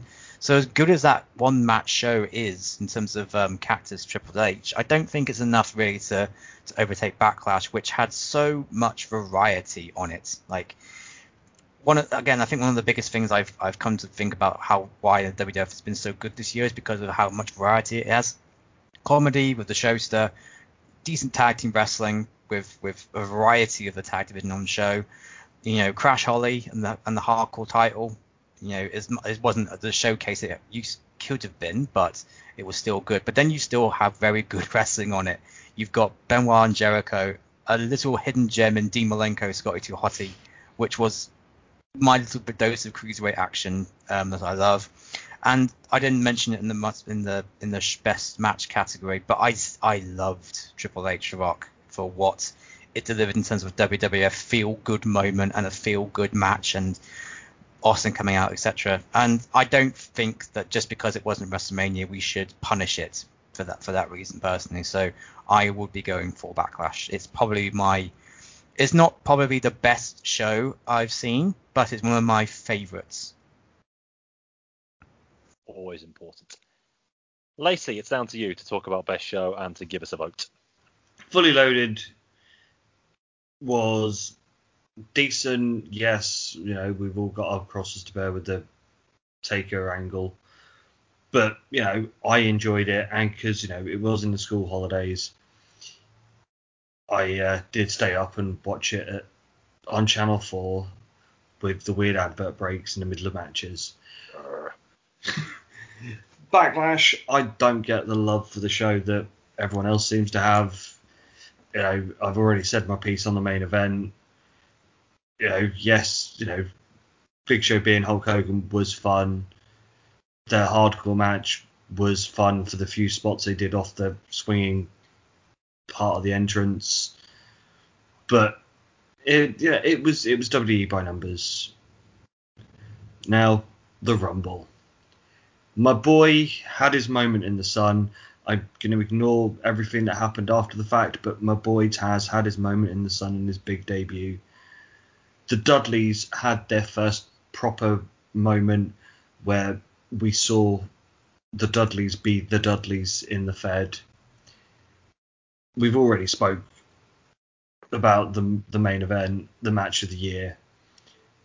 I enjoyed the tag title match between the APA and the Outlaws. It was a fun, hard hitting five minute match. And the actual Rumble itself was easily one of the best Rumbles since 97. Um, yeah, I, I agree with you there, Chris. I think we're really underselling the Rumble this year. Oh, it's it. The thing is, it's I would say top three Rumbles because obviously 92 is the best Rumble. Then 97. What world is that top three? so, so, so can I? Uh, what in I'm terms just of gonna, a pay per view or in terms of a Royal the actual Rumble match? Rumble match. So can I just run? Rory looks Chris at White. the, Chris White. looks at I'm calling. Chris White. Chris White. So I'm just going to go through the entrance in order, the first 12. So this takes us over halfway through the match's runtime. Okay. D'Lo, Grandmaster Sexy, Mosh, Christian, Rikishi, Scotty 2 Hotty, Steve Blackman, Viscera, Big Boss Man, Test, British Bulldog, Gangrel. That's half an hour of action. Didn't Rikishi eliminate like all those dudes? And then wasn't Yeah, he and in then the, the and then wasn't he in the main event at the end of the year? So can't you argue that Rikishi's performance in the main event elevated him to or in the Royal Rumble elevated him to Rikishi main being in the status? main event was nominated for worst booking. So that is a check mark against the Royal Rumble. Yeah. That Rumble, I wouldn't call it a bore, but it's a slog. It gets After, the second after, half Rikishi, so after Rikishi's elimination, uh, Rikishi's set of eliminations, very impressive. Did set him on, on the run to, we all know how that ended up, but very impressive. What they needed to be, the big guy throwing guys out. Then what else have you got until The Rock wins? Oh, you've got Taka Michinoku landing face first on the mat and Which Jerry Lawler fun. calling him Chinese. nothing else happens in that Rumble. I know I don't get a vote in this, but nothing else happens in it. You Yeah, but in fairness to the- And the Rock comes by and the the Rock, the the Rock are going, comes in the Rock comes in too late as well. The Rock comes Okay, in but in fairness late. to the Rumble, it did have that talking spot. So Fucking racist Jerry Lawler, God's sake. So yeah, all right, Rumble gets my pick. So yeah, it's down to you. So Lacey and I are swimming upstream here. Yeah, Backlash is best show of the year, so let's move on. Shall we? there you go, Rory. there's no there's no debate to be. I, I did vote for the Rumble in my top three, it must be said. But Oh, Backlash, Backlash B level pay per view, that fucking good. No debate, no, no, no discussion to be had.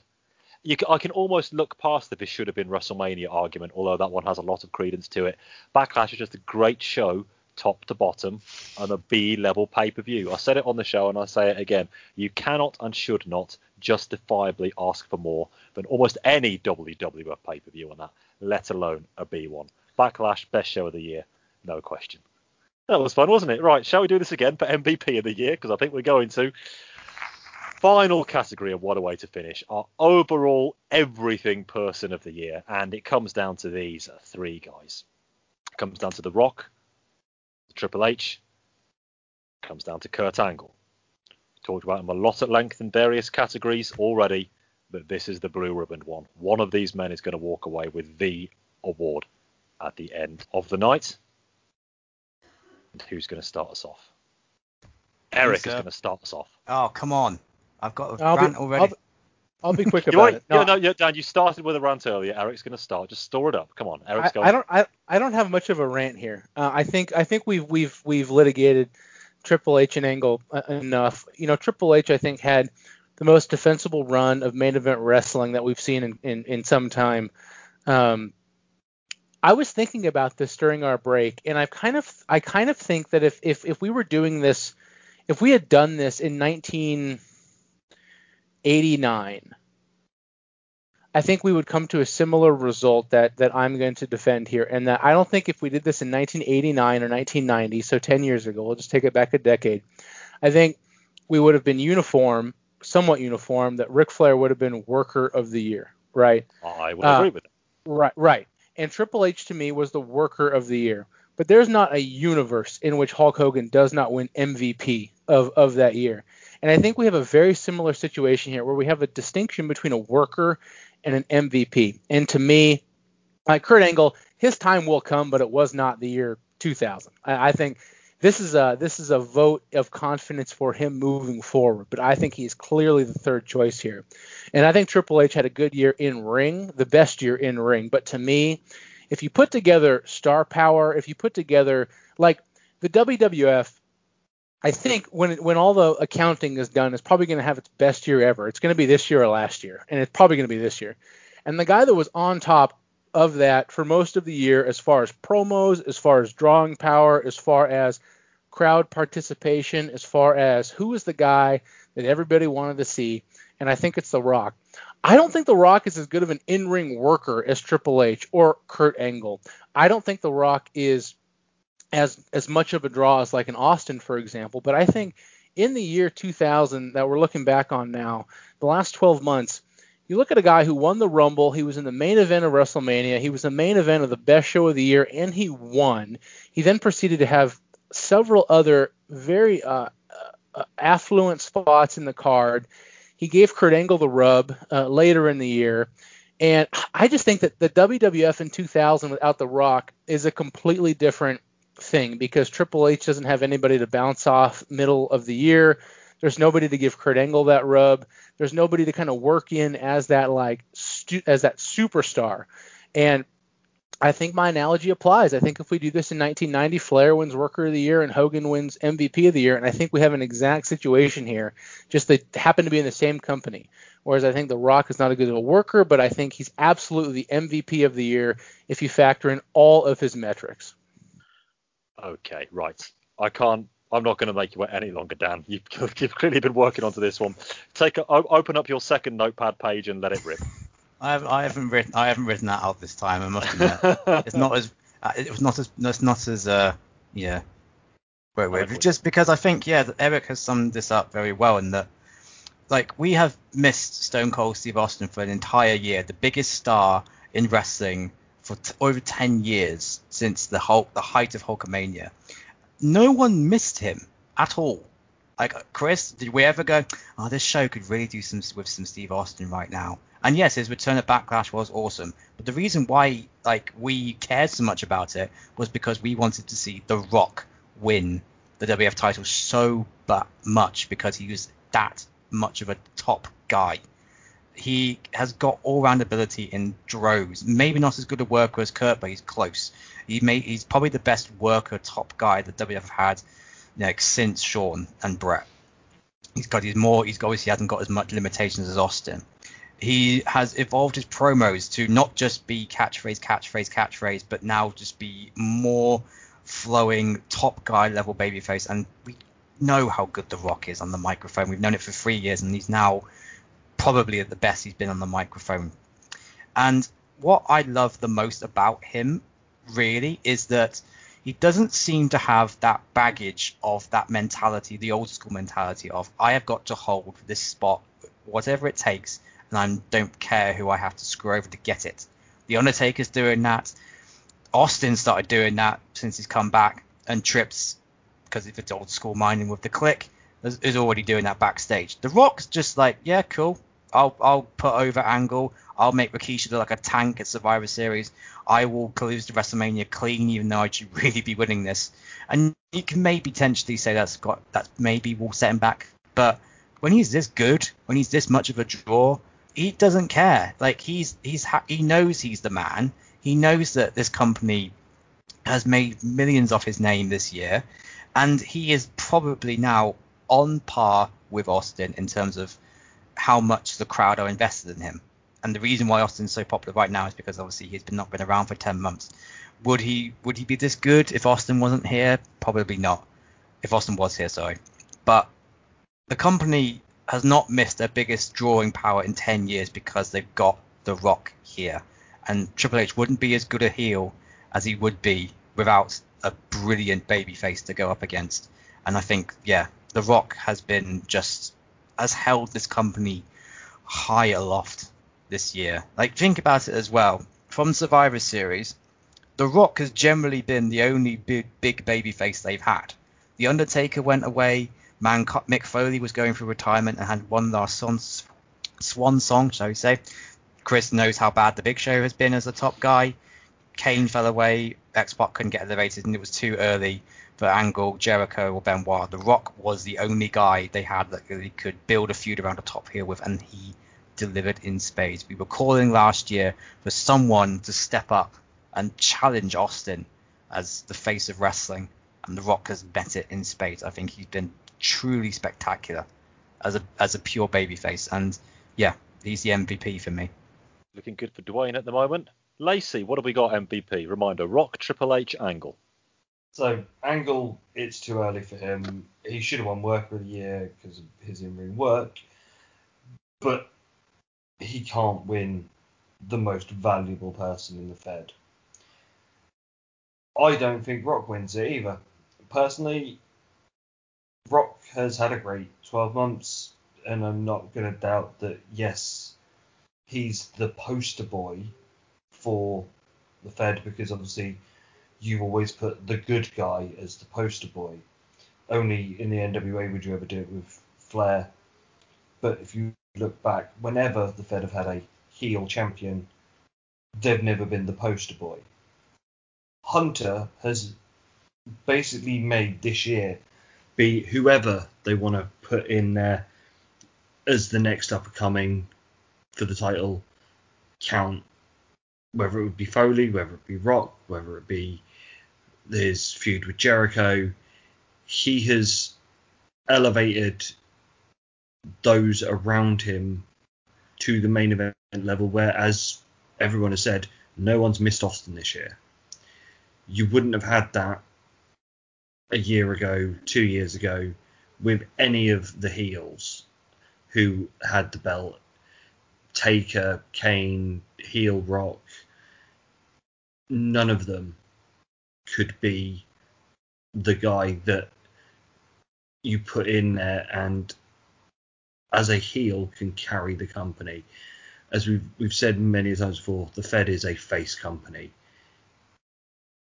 For a heel to have the year that Hunter's had and we can go back because obviously I know Chris likes to go back into '99. Even then, that that was where it began, and he has just kicked on so much this year that he is the MVP. Oh my, I didn't think that was going to turn that way. Chris White, bit of pressure. Rock's Triple H Angle again are the choices. Yeah, I'm really torn. Um, I am exactly the same boat as everyone with Angle. Uh, his time will come. This is his, for all intents and purposes, debut year. It's his first full year as a professional wrestler. I think he's done brilliantly. Just quickly, just interrupt you. I think he's done brilliantly, absolutely brilliantly to get onto this list as MVP. And Yep. much like being a main eventer and world champion, he doesn't feel out of place on this list. Oh no, it's it's well deserved. And with him, which strikes me is the the character promo side of it, which is less of a guarantee than the in ring, considering his background. And yeah, he's absolutely fantastic. It's really tough with the other two. Um, I look through the year and I think Hunter and Foley, Hunter and Rock, Hunter and Jericho, Hunter and Angle, and then to close it out, we've got some Hunter and Austin. And I think well, he's the, how can he not be the most valuable to the WWF this year? But I, I think this category, and it, and it kind of goes back to the Flair Hogan analogy. Like this category, most valuable, is always going to lend itself to a babyface. I think because it's going to be someone that the fans are behind. If if you just paused now and just said whatever situation WCW are in, just just someone mystery person X buys them tomorrow and says, right, we're just keeping Nitro going. We're going to do like a, God forbid, a reset, and we've we can sign either The Rock or we can sign Triple H. They're going to sign The Rock, aren't they? Like, no one who who would pick Triple H in that situation. He he he is the most valuable person they've got on their roster because Stone Cold Steve Austin's been away, and he's the guy that the fans root for. They root against Hunter, but I don't think that carries a company, even though it's carried a lot of main events. I, I think I, I'm gonna. I was earlier today. I was sure I was gonna pick Triple H in this category, and I was gonna defend it. And now I, I think I'm leaning towards The Rock, but I, I, I, I just think that he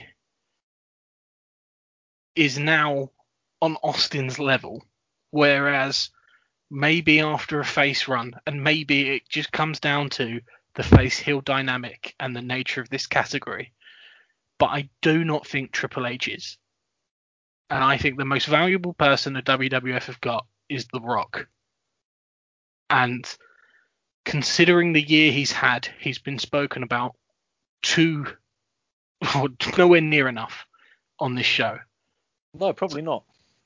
So I think I'm going to go that way, but I'm not 100% sure still.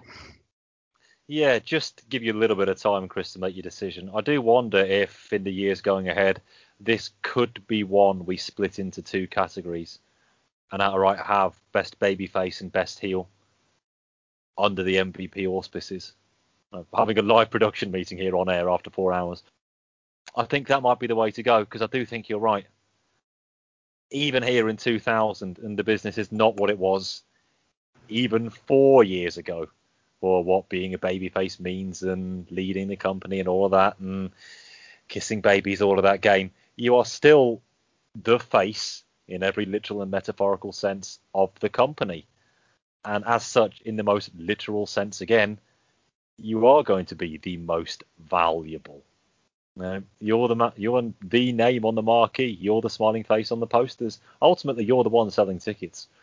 And people are going to buy tickets to watch you win think nobody's really going to buy tickets to watch a heel lose. So I do wonder if we need to break this one down in a year's time, but we can think about it then. Let's get some final picks. I think I know where we're going, but I want to make sure we've got this absolutely right for our blue ribbon category, especially as it might not exist next year. Eric, MVP of the year. Rock. Dan, Rock. Lacey, Hunter, And Chris White, back with you. I'm gonna go with The Rock. The Rock takes it. When I first sent out the nomination papers about three or four weeks ago, I'll be honest with you. I thought, well, this was going to be the top three, and they ran away with it in the early voting. Of course, they did. I actually thought The Rock was going to come in a fairly distant third in this category. I'm not saying he should have done, but that's how I thought it was going to shake down. I've said that a lot today. And I thought it was going to be Triple H and Angle fighting it out one more time. But in the end, The Rock has won it here. Again, fairly comfortably, despite Lacey's best efforts. I But- think just Yeah, sorry, sorry to cut you off Yeah, there. go on. No, go, go ahead. I was, I think that we've it's been it's very well evened out across all three. I think Angle winning the surprise and like Yes. generally the awesome Ward, some you know recognizes how good he's been. Trips winning Worker of the Year, I did not expect that, but it makes perfect sense for the variety of stuff and the body of work he's done. And the Rock, like if the Rock went away without an award, Oh, that'd be a travesty. it would be, be- no, it, it can't, it couldn't happen. Um, and yeah, I think I don't know, I don't know, maybe, like splitting the categories. I know back in the early days we were voting for Cactus in '95, and I, I'm pretty sure Shawn didn't win '96. So we don't necessarily need to have a babyface winning it, but I think Shawn did not win 96. Thank you for rehashing that. Shawn did win MVP in '96. That's the whole point. That's what Bamba still, still salty to use his own word. He wanted Scott Hall Oh to yeah, win because he MVP. wants. Yes, that's the whole point. But oh I, man, I, I it's the Mandela effect. He's he's he's he's done it to me. I think go- I think I think since wrestling has become such a money making machine, the MVP award has moved away from all round ability to most like bankable asset and how much he's had to carry it. If Who are Austin, you if- coming to see? basically, if Austin hadn't blown up and made the industry this billion dollar Hmm. making industry, I don't think we would be just like have so much emphasis on drawing power potentially. But like that may change depending on how WCW you know falls away or ECW goes bankrupt or anything like that. But yeah, I, I think yeah, The Rock has deserved an award this year for Yeah. what he's done. Absolutely. If you were to ask your average casual viewer of the WWF, and there are millions of them, you were to put a gun to their head, as I might be in some cases, put a gun to their head, one word, what's the what is the reason? Not who is the reason, what is the reason you watch WWF? They're going to say The Rock. And by that definition, I don't see how he can't win this award. This, he, I, I still, there's still an element of surprise though. I'm, but then what? What he didn't win any other category here even best match, for example. So, like going through this and The Rock not winning anything, we wouldn't be able to show our faces in public again. Everybody, we'd be the the scorn of the podcast world, such that it is. But I do think we've corrected ourselves there, and The Rock has won MVP of this of this year. But I'm still. Let's see. I think this is going to be another one we need to tweak when 2001 rolls around. But for now, he takes the blue ribbon, and I'm more than fine with that. Scores on the doors then plus scores for positive awards and negative for negative awards means a total of the WW, the WWF. I've only been doing this for four hours. WWF scoring nine points. ECW scoring one point. There you go, Lacey. Ignominy avoided. World Championship Wrestling weighing in with a mighty minus four. That's it. I'd say it's worth minus ten. That's almost it's almost credible in a way, isn't the it? Wahoo's got to be worth more. I Sorry, the it probably Russo. The it fact right. it's named, Right. named after him, that's like double points.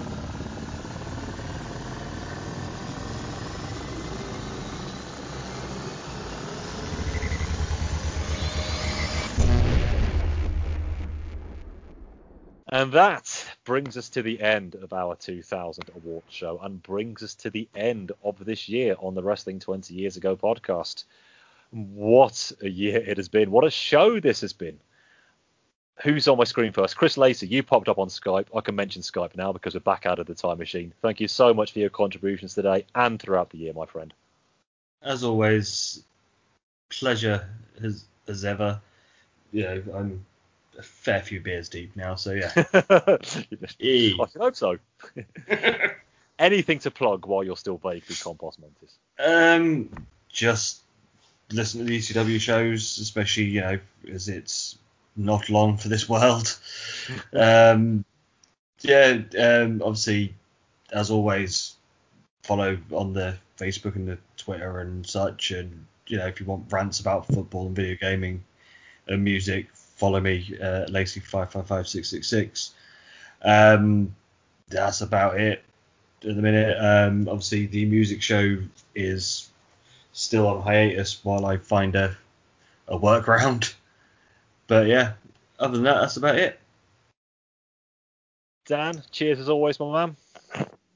Thank you. I feel emotionally drained, exhausted. exhausted. Put all my effort into that Russo rant, and I feel drained now. Um, yeah, thank you so much, guys, for for listening and sticking with us for another year. Probably the most polarizing year we've we, you could ever hope to have, um, with one company just being far and away ahead of shoulders above the rest, and one company just being hot trash. Um, so thank you, Rory and Eric, especially, and also Lacey and Bob for for gutting through it, and you're finally out of the woods now. It's going to get better or worse depending on how you feel how 2001 goes. oh, just you wait.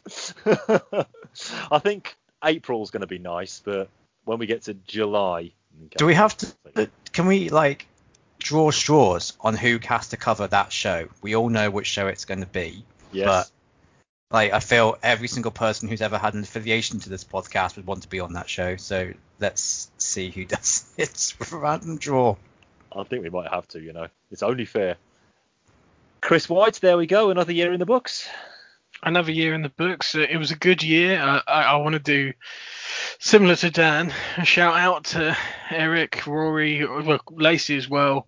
Everyone really who's been on a dog shit WCW show this year because it's infinitely harder to commit to a project like this when you know what you've got to look forward to is going to be is going to be anger inducing or just piss you off and be bad.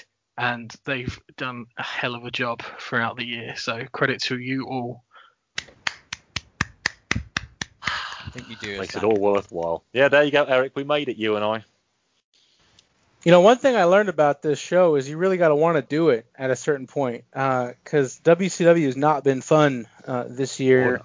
Um, and I thought it was really cool though because what we had is a situation where we all kind of knew this was coming, and all of a sudden we had uh, people like Bob Bamber and people like Dell who like kind of understand like that this is a really important kind of critical turning point in the history of wrestling wanting to come back and, and, and be part of it. And so I think while the month to month has been kind of a slog, and editing these shows is is more challenging than you'll ever know uh, because they're they they're so long and we have so much to say.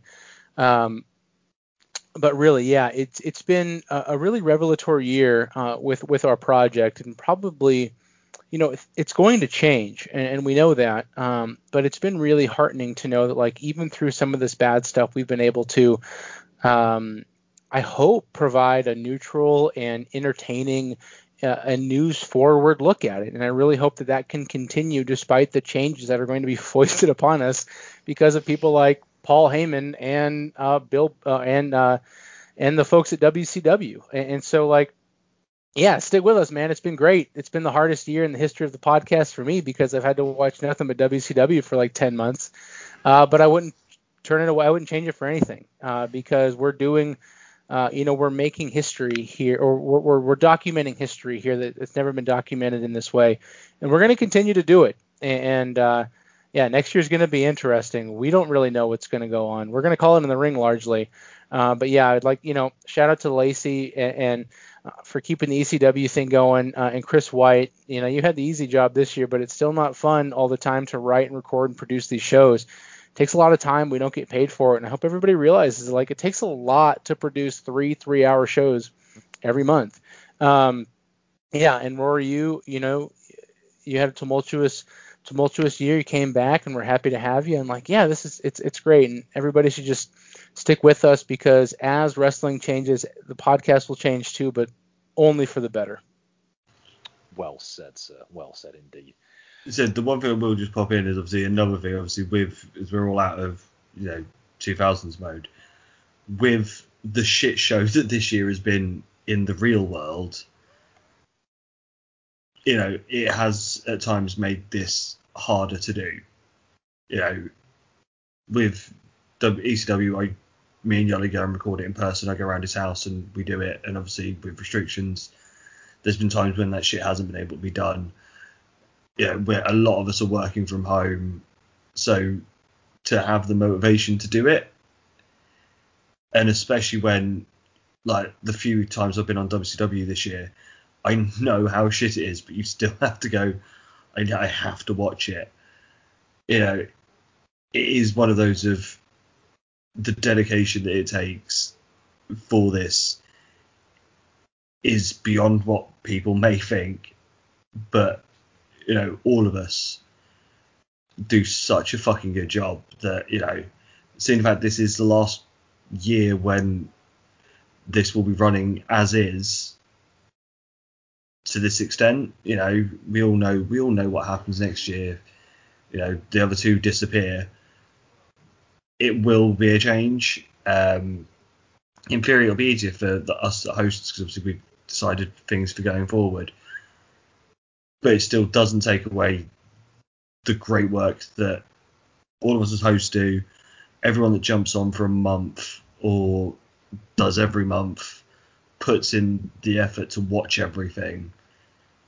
You know, it, it's a thanks to everyone, and the fact that people listen, thanks to you too. Nothing more I can add to those heartfelt comments from the four guys there, but I'm going to try nevertheless in my position as host of these shows. As Eric has said, a lot of time goes into this, but a lot of thought and a lot of love as well. And you know, might be tough love at times, but trust me, it is there. And we do strive and endeavour every single month to give you the very best possible show we can, no matter how much time it takes up, and it does. And I'll be honest with you, sometimes it really can be a bit of a slog when you know what you've got to watch. You know you've got to take your play-by-play notes. You know you're going to have three, four hours of editing to do on your touchpad and on your laptop. You've got to get the audio beds in time so they don't drown yourself out. All of this stuff we have to go through month after month. And I think Eric himself said it best off air. The, the, the important thing about this is that it never becomes like a job. It should always be a hobby. And as long as it always is, then the enjoyment is always going to come through. All of us really enjoy doing this show. There was ever a time where we didn't. Trust me, we wouldn't do it, and I don't see that happening any point within the next 20 years. Maybe when we get to 2020 WWE, we might well be asking ourselves a few questions. Although we might have forgotten all by the time we get there. So we'll be looking forward to Rey having his eye gouged out to pick something out by random, or Tucker nice turning heel. for the first time. or maybe not. But yes, just stick with us, everybody. Say 2001 when we get there. After the first three months, it is going to be very different. Of course, you won't be hearing from us quite as often. Have got some special shows in the pipeline. For those who've been asking, we will very much be continuing with the WWF from April onwards. When we get to 2002, who knows? We will very much cross that bridge when we come to it. But monthly shows in timeline for WWF when the other companies disappear, and some special ones out of timeline, but we will not be leaving WCW and ECW behind quite yet when we get to early spring. Watch out for those when they arrive. But for now, just say thank you very much for listening to this. It has been a long show, a lot of discussion. Now, you're probably listening to this strung out on your sofa on New Year's Day evening. I will now leave you all to go and watch The Sound of Music. But from Chris White, from Dan Welling, Eric Lansford, Chris I have been Rory McNamara. We will see you in 2001.